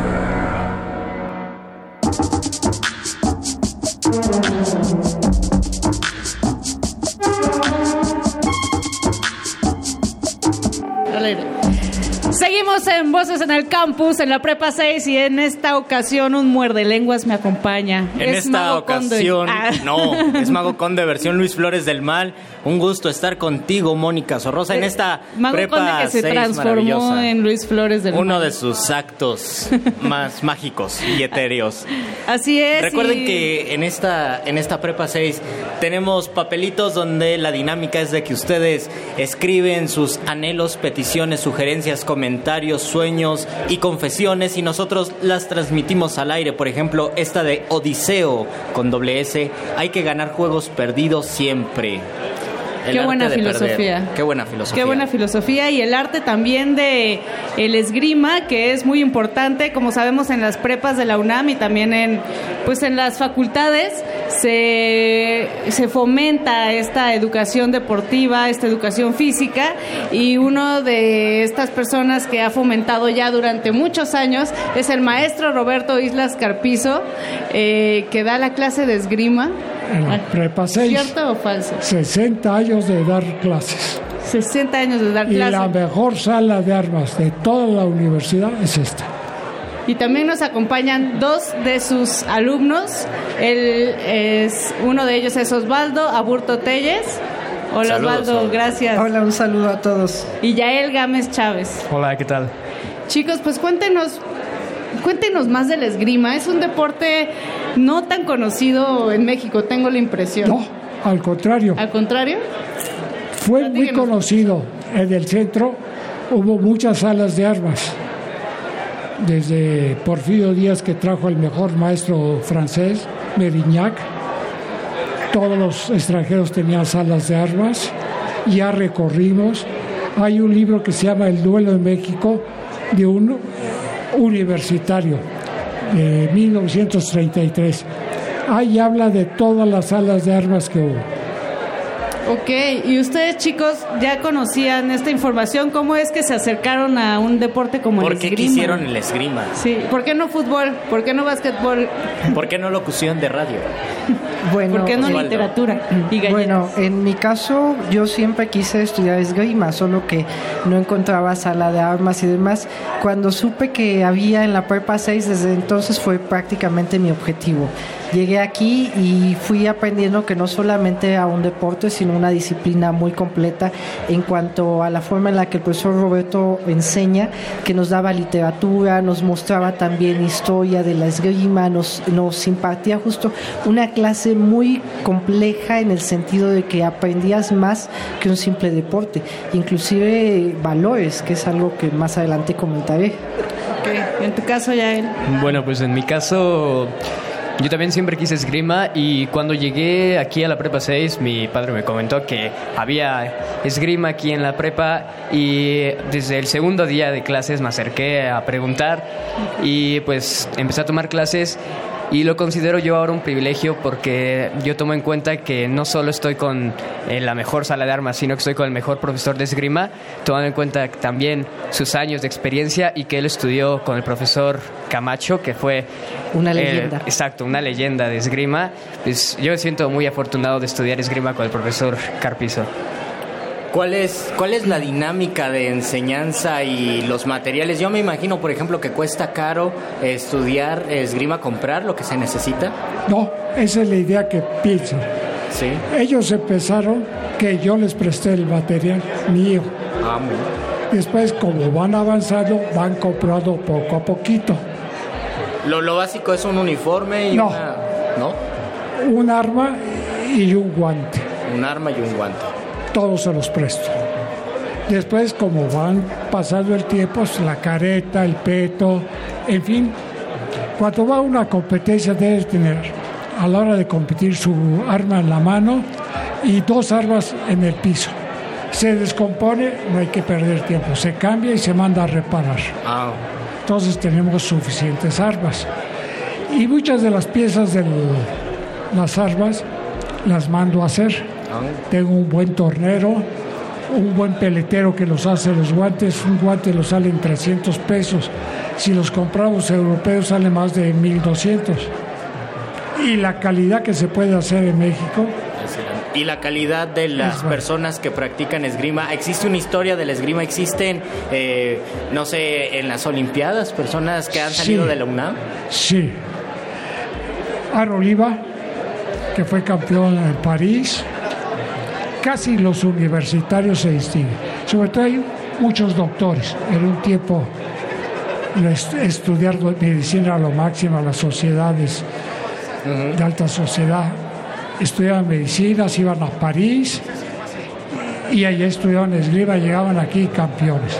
Y los militares, que la primera escuela en 1908 que fundó Porfirio Díaz, la mitad la pagaba la Secretaría de Guerra para sacar militares, la otra la Secretaría de Educación Pública para incorporarse a los liceos y había muchos maestros. Sin embargo, Osvaldo, tú decidiste estudiar eh, en la Facultad de Ciencias Políticas y Sociales, es decir, das un giro a esto que comenta el maestro Roberto en cuanto a las carreras que más o menos tienen el perfil de estudiar esgrima. Platícanos cómo es que decides estudiar algo más vinculado a las humanidades, a la sociología. Eh, cuando yo inicié eh, el último grado en el área 3 de la preparatoria, decía, bueno, ¿qué voy a estudiar? Pero en ese entonces seguía viniendo a, la- las clases de esgrima, nunca las, las dejé. Y el profesor Roberto y mi papá siempre me decían, estudia algo en donde seas útil para la sociedad con todas tus habilidades.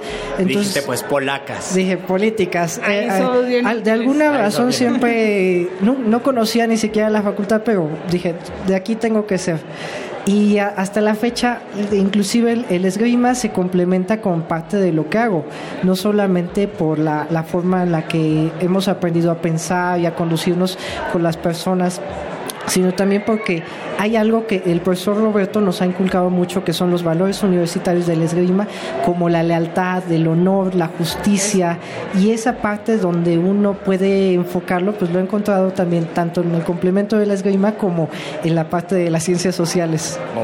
Tú, Qué buen complemento. Qué- o sea, creo como, como estos valores aplicados a, a disciplinas como las humanidades, como la ciencia política, como la sociología, creo que crean un, un- un complemento muy chido porque a veces pues a los que estudiamos humanidades nos falla como apretar ese tipo de tuercas, ¿no? Como esas, esa disciplina, esa constancia y creo que el deporte es como un pues una acción que puede complementar tu vida académica de manera integral. En tu caso, Yael, ¿tú qué quieres estudiar? Apenas vas en cuarto año, ¿cierto? Sí, pero yo desde pequeño ya tenía una- un plan y siempre he querido estudiar yo medicina. Medicina. Es decir, por tú investigaste y dijiste, ah, los médicos practicaban esgrima, entonces, porque quiero ser tan médico que voy a, a No. practicar esgrima o fue casualidad? No, no fue tanta casualidad. A pesar que yo quiero medicina, no fue vinculado a eso. De todas formas, yo siempre tuve un gusto muy cercano hacia muchas cosas francesas, en ese caso el esgrima y también el parkour en su momento, porque llegué a practicarlo. Y también tuve siempre un acercamiento hacia lo que vendrían siendo estas artes como, digamos, de, de batalla o algo así, que es la esgrima y también yo quería tiro con arco. Y pues siempre me gustó todo ese tipo de deportes. ¿Cuál es la enseñanza, una, una enseñanza de vida que podemos, que podamos absorber del esgrima? Primero, las damas. Aquí son siempre su lugar a las damas. Vamos, vamos a acercar el micrófono porque parece que, parece que no sonó. Digo, lo primero que se les indica es respeto a las damas. Respeto a las damas. Todo, el mejor florete, mejor guante, la mejor careta, se lo das a las damas. Y en la vida práctica se dieron cuenta que primero las damas y lo aplican. Desde dar la silla, de cualquier detalle, primero las damas. Pero sí hay un, sí hay un, una práctica donde hombres con mujeres Ah, sí, eh, sí. pelean. Todos se llevan y por años ya están casados y se siguen llevando. También es una manera de solucionar conflictos entonces. Pues puede que sí, el otro sabe y el otro no. Y... Ah, bueno, entonces. No, sí, se llevan bien, hablan el mismo idioma. En Osvaldo, Yael, ¿qué es lo que piensan que van a aplicar del esgrima durante toda la vida? Ustedes sí piensan en una cuestión, no sé, porque cuando uno es niño y piensa en, eh, en deportes que tienen que ver con la pelea, uno quiere hacerlo porque quiere salir y, y romperse la maceta con la gente afuera, ¿no? Pero ustedes qué piensan que se llevan del esgrima para toda la vida, Yael? Pues yo pienso que el esgrima te deja muchas enseñanzas y la más valiosa, eh, a mi parecer, es el honor que te deja el esgrima. Yo siempre he considerado el honor como la, uno de los valores más fuertes y el esgrima te enseña mucho a tener honor, también la disciplina, porque uno llega pensando muchas cosas del esgrima como de, ay, es fácil o algo así, y después a veces te cansa y ya lo quieres abandonar, y tienes una disciplina para entrenar, entonces esa disciplina te puede ayudar en toda tu, tu vida diaria, y más si vas a estudiar una carrera difícil, pues tener disciplina y también la lealtad. Todos esos valores son los que uno aprende el esgrima y los va aplicando en su vida diaria. ¿Y en tu caso, Osvaldo?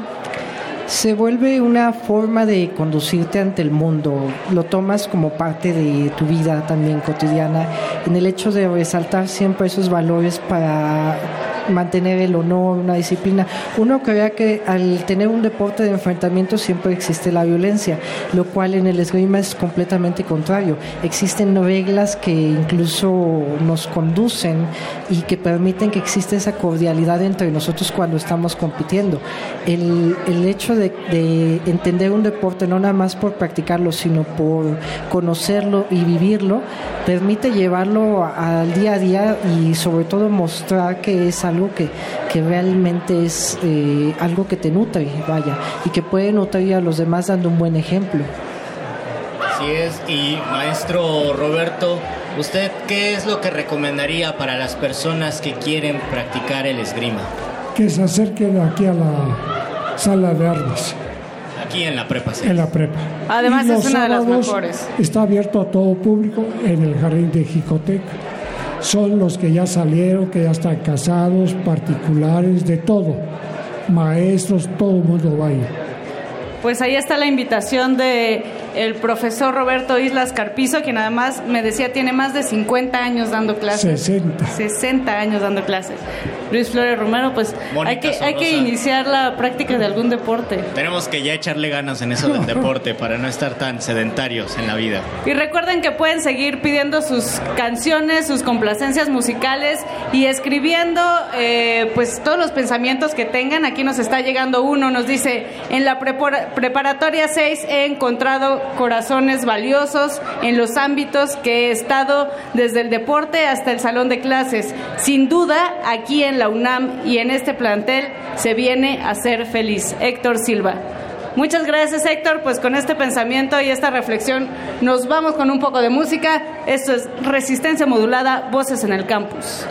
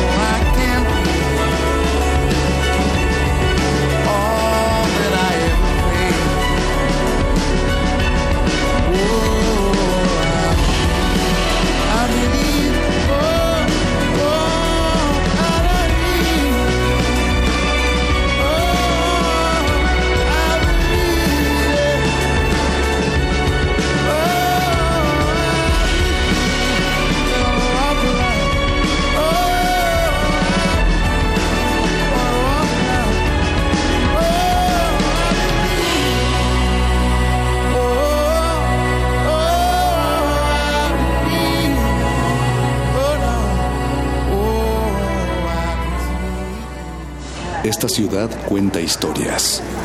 Esta ciudad resiste. Resistencia modulada.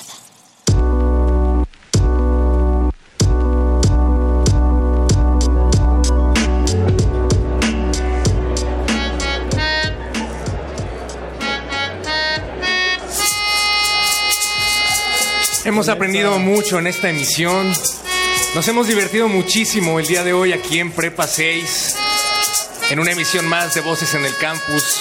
Sin embargo, queridos amigos, esto ha llegado a su fin, porque tenemos que dejar este espacio para que hagan lo que tienen que hacer, que es tomar clases. Gracias a todos los que se acercaron esta tarde aquí a la cabina de cristal de resistencia modulada, a los que mandaron sus saludos a través de los papelitos de colores, a los que dedicaron su música a su peor es nada.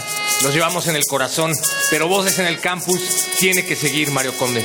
Así es, perro muchacho. Nos estamos despidiendo de la prepa 6. Nos despedimos de los coyotitos. Nos vamos, pero no nos vamos. Y todos los que terminaron este ciclo, que estuvieron tomándose fotografías y que se arreglaron y se pusieron elegantes porque sabían que iba a venir la cabina de Radio UNAM, pues se llevan un agradecimiento especial de parte de todos nosotros. Gracias a la Dirección General de Atención a la Comunidad por hacer esto posible. A la gente que nos estuvo escuchando, los invitamos a que sigan escuchando Resistencia Modulada. No solo la emisión del día de hoy, sino que nos escuchen todos los días a partir de las 8 de la noche, de las 8 a las 11, la barra. Ahí nos pueden dejar sus comentarios y más saludos que salgan al aire y más, más, eh, pues no sé, no hubo denuncias esta, en esta ocasión. No hubo denuncias en esta ocasión, sin embargo, eh, hubo autógrafos por parte de nuestro querido director Benito Taibo. Recuerden guardar bien ese autógrafo porque puede valer millones. Tiene valor curricular, de hecho, te dan tres créditos más en la carrera si muestras un autógrafo de Benito Taibo. Sobre todo para los que dicen que empezaron a dibujar desde los seis años, pues eso les va a valer muchísimo. Y, y felicitaciones a todos los A ver, ni que... te burles, el que dice que sí, yo de niño ponía mi grabadora y ya empezaba a ser locutor. Pero no lo puse en mi currículum. ¿Cómo no? Gracias a todos los que hicieron posible esta emisión. Arqueles Estrada en la producción. Algo está tratando de decirnos nuestro productor Diego Ibáñez. Pero le agradecemos muchísimo que haya estado coordinando esta emisión. Gracias Ana Benito de Degaco por darnos de comer. Gracias también a Emanuel Silva que estuvo en los controles técnicos. Señor Piña, muchas gracias. Raulito, qué bueno verte por acá. Gracias también a Eduardo Luis Hernández que estuvo produciendo esta emisión. Gracias a Francisco de Pablo que está musicalizando el final de este bloque. Ustedes no lo saben, pero así acaba siempre Resistencia Modulada. Cuando acaba, nos salimos a la terraza de Radio UNAM y hacemos un ritual comunal de música. Gracias, Ana, por ayudarnos con todo.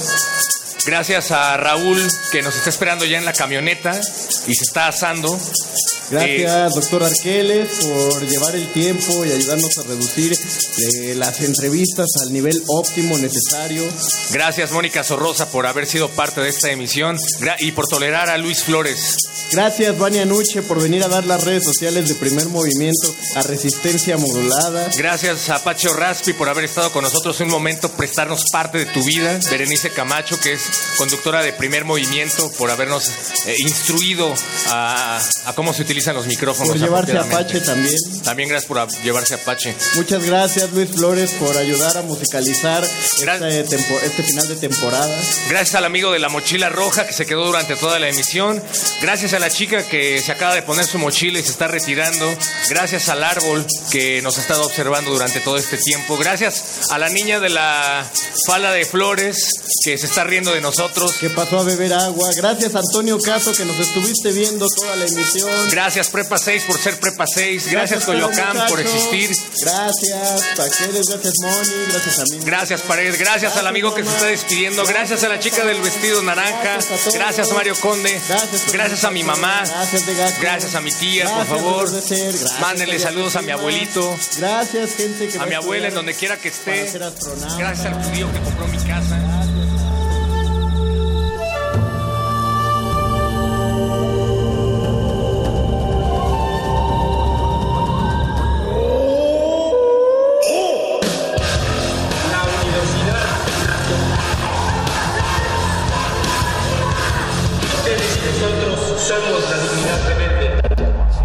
Resistencia Modulada es una coproducción de Radio UNAM y El Universo.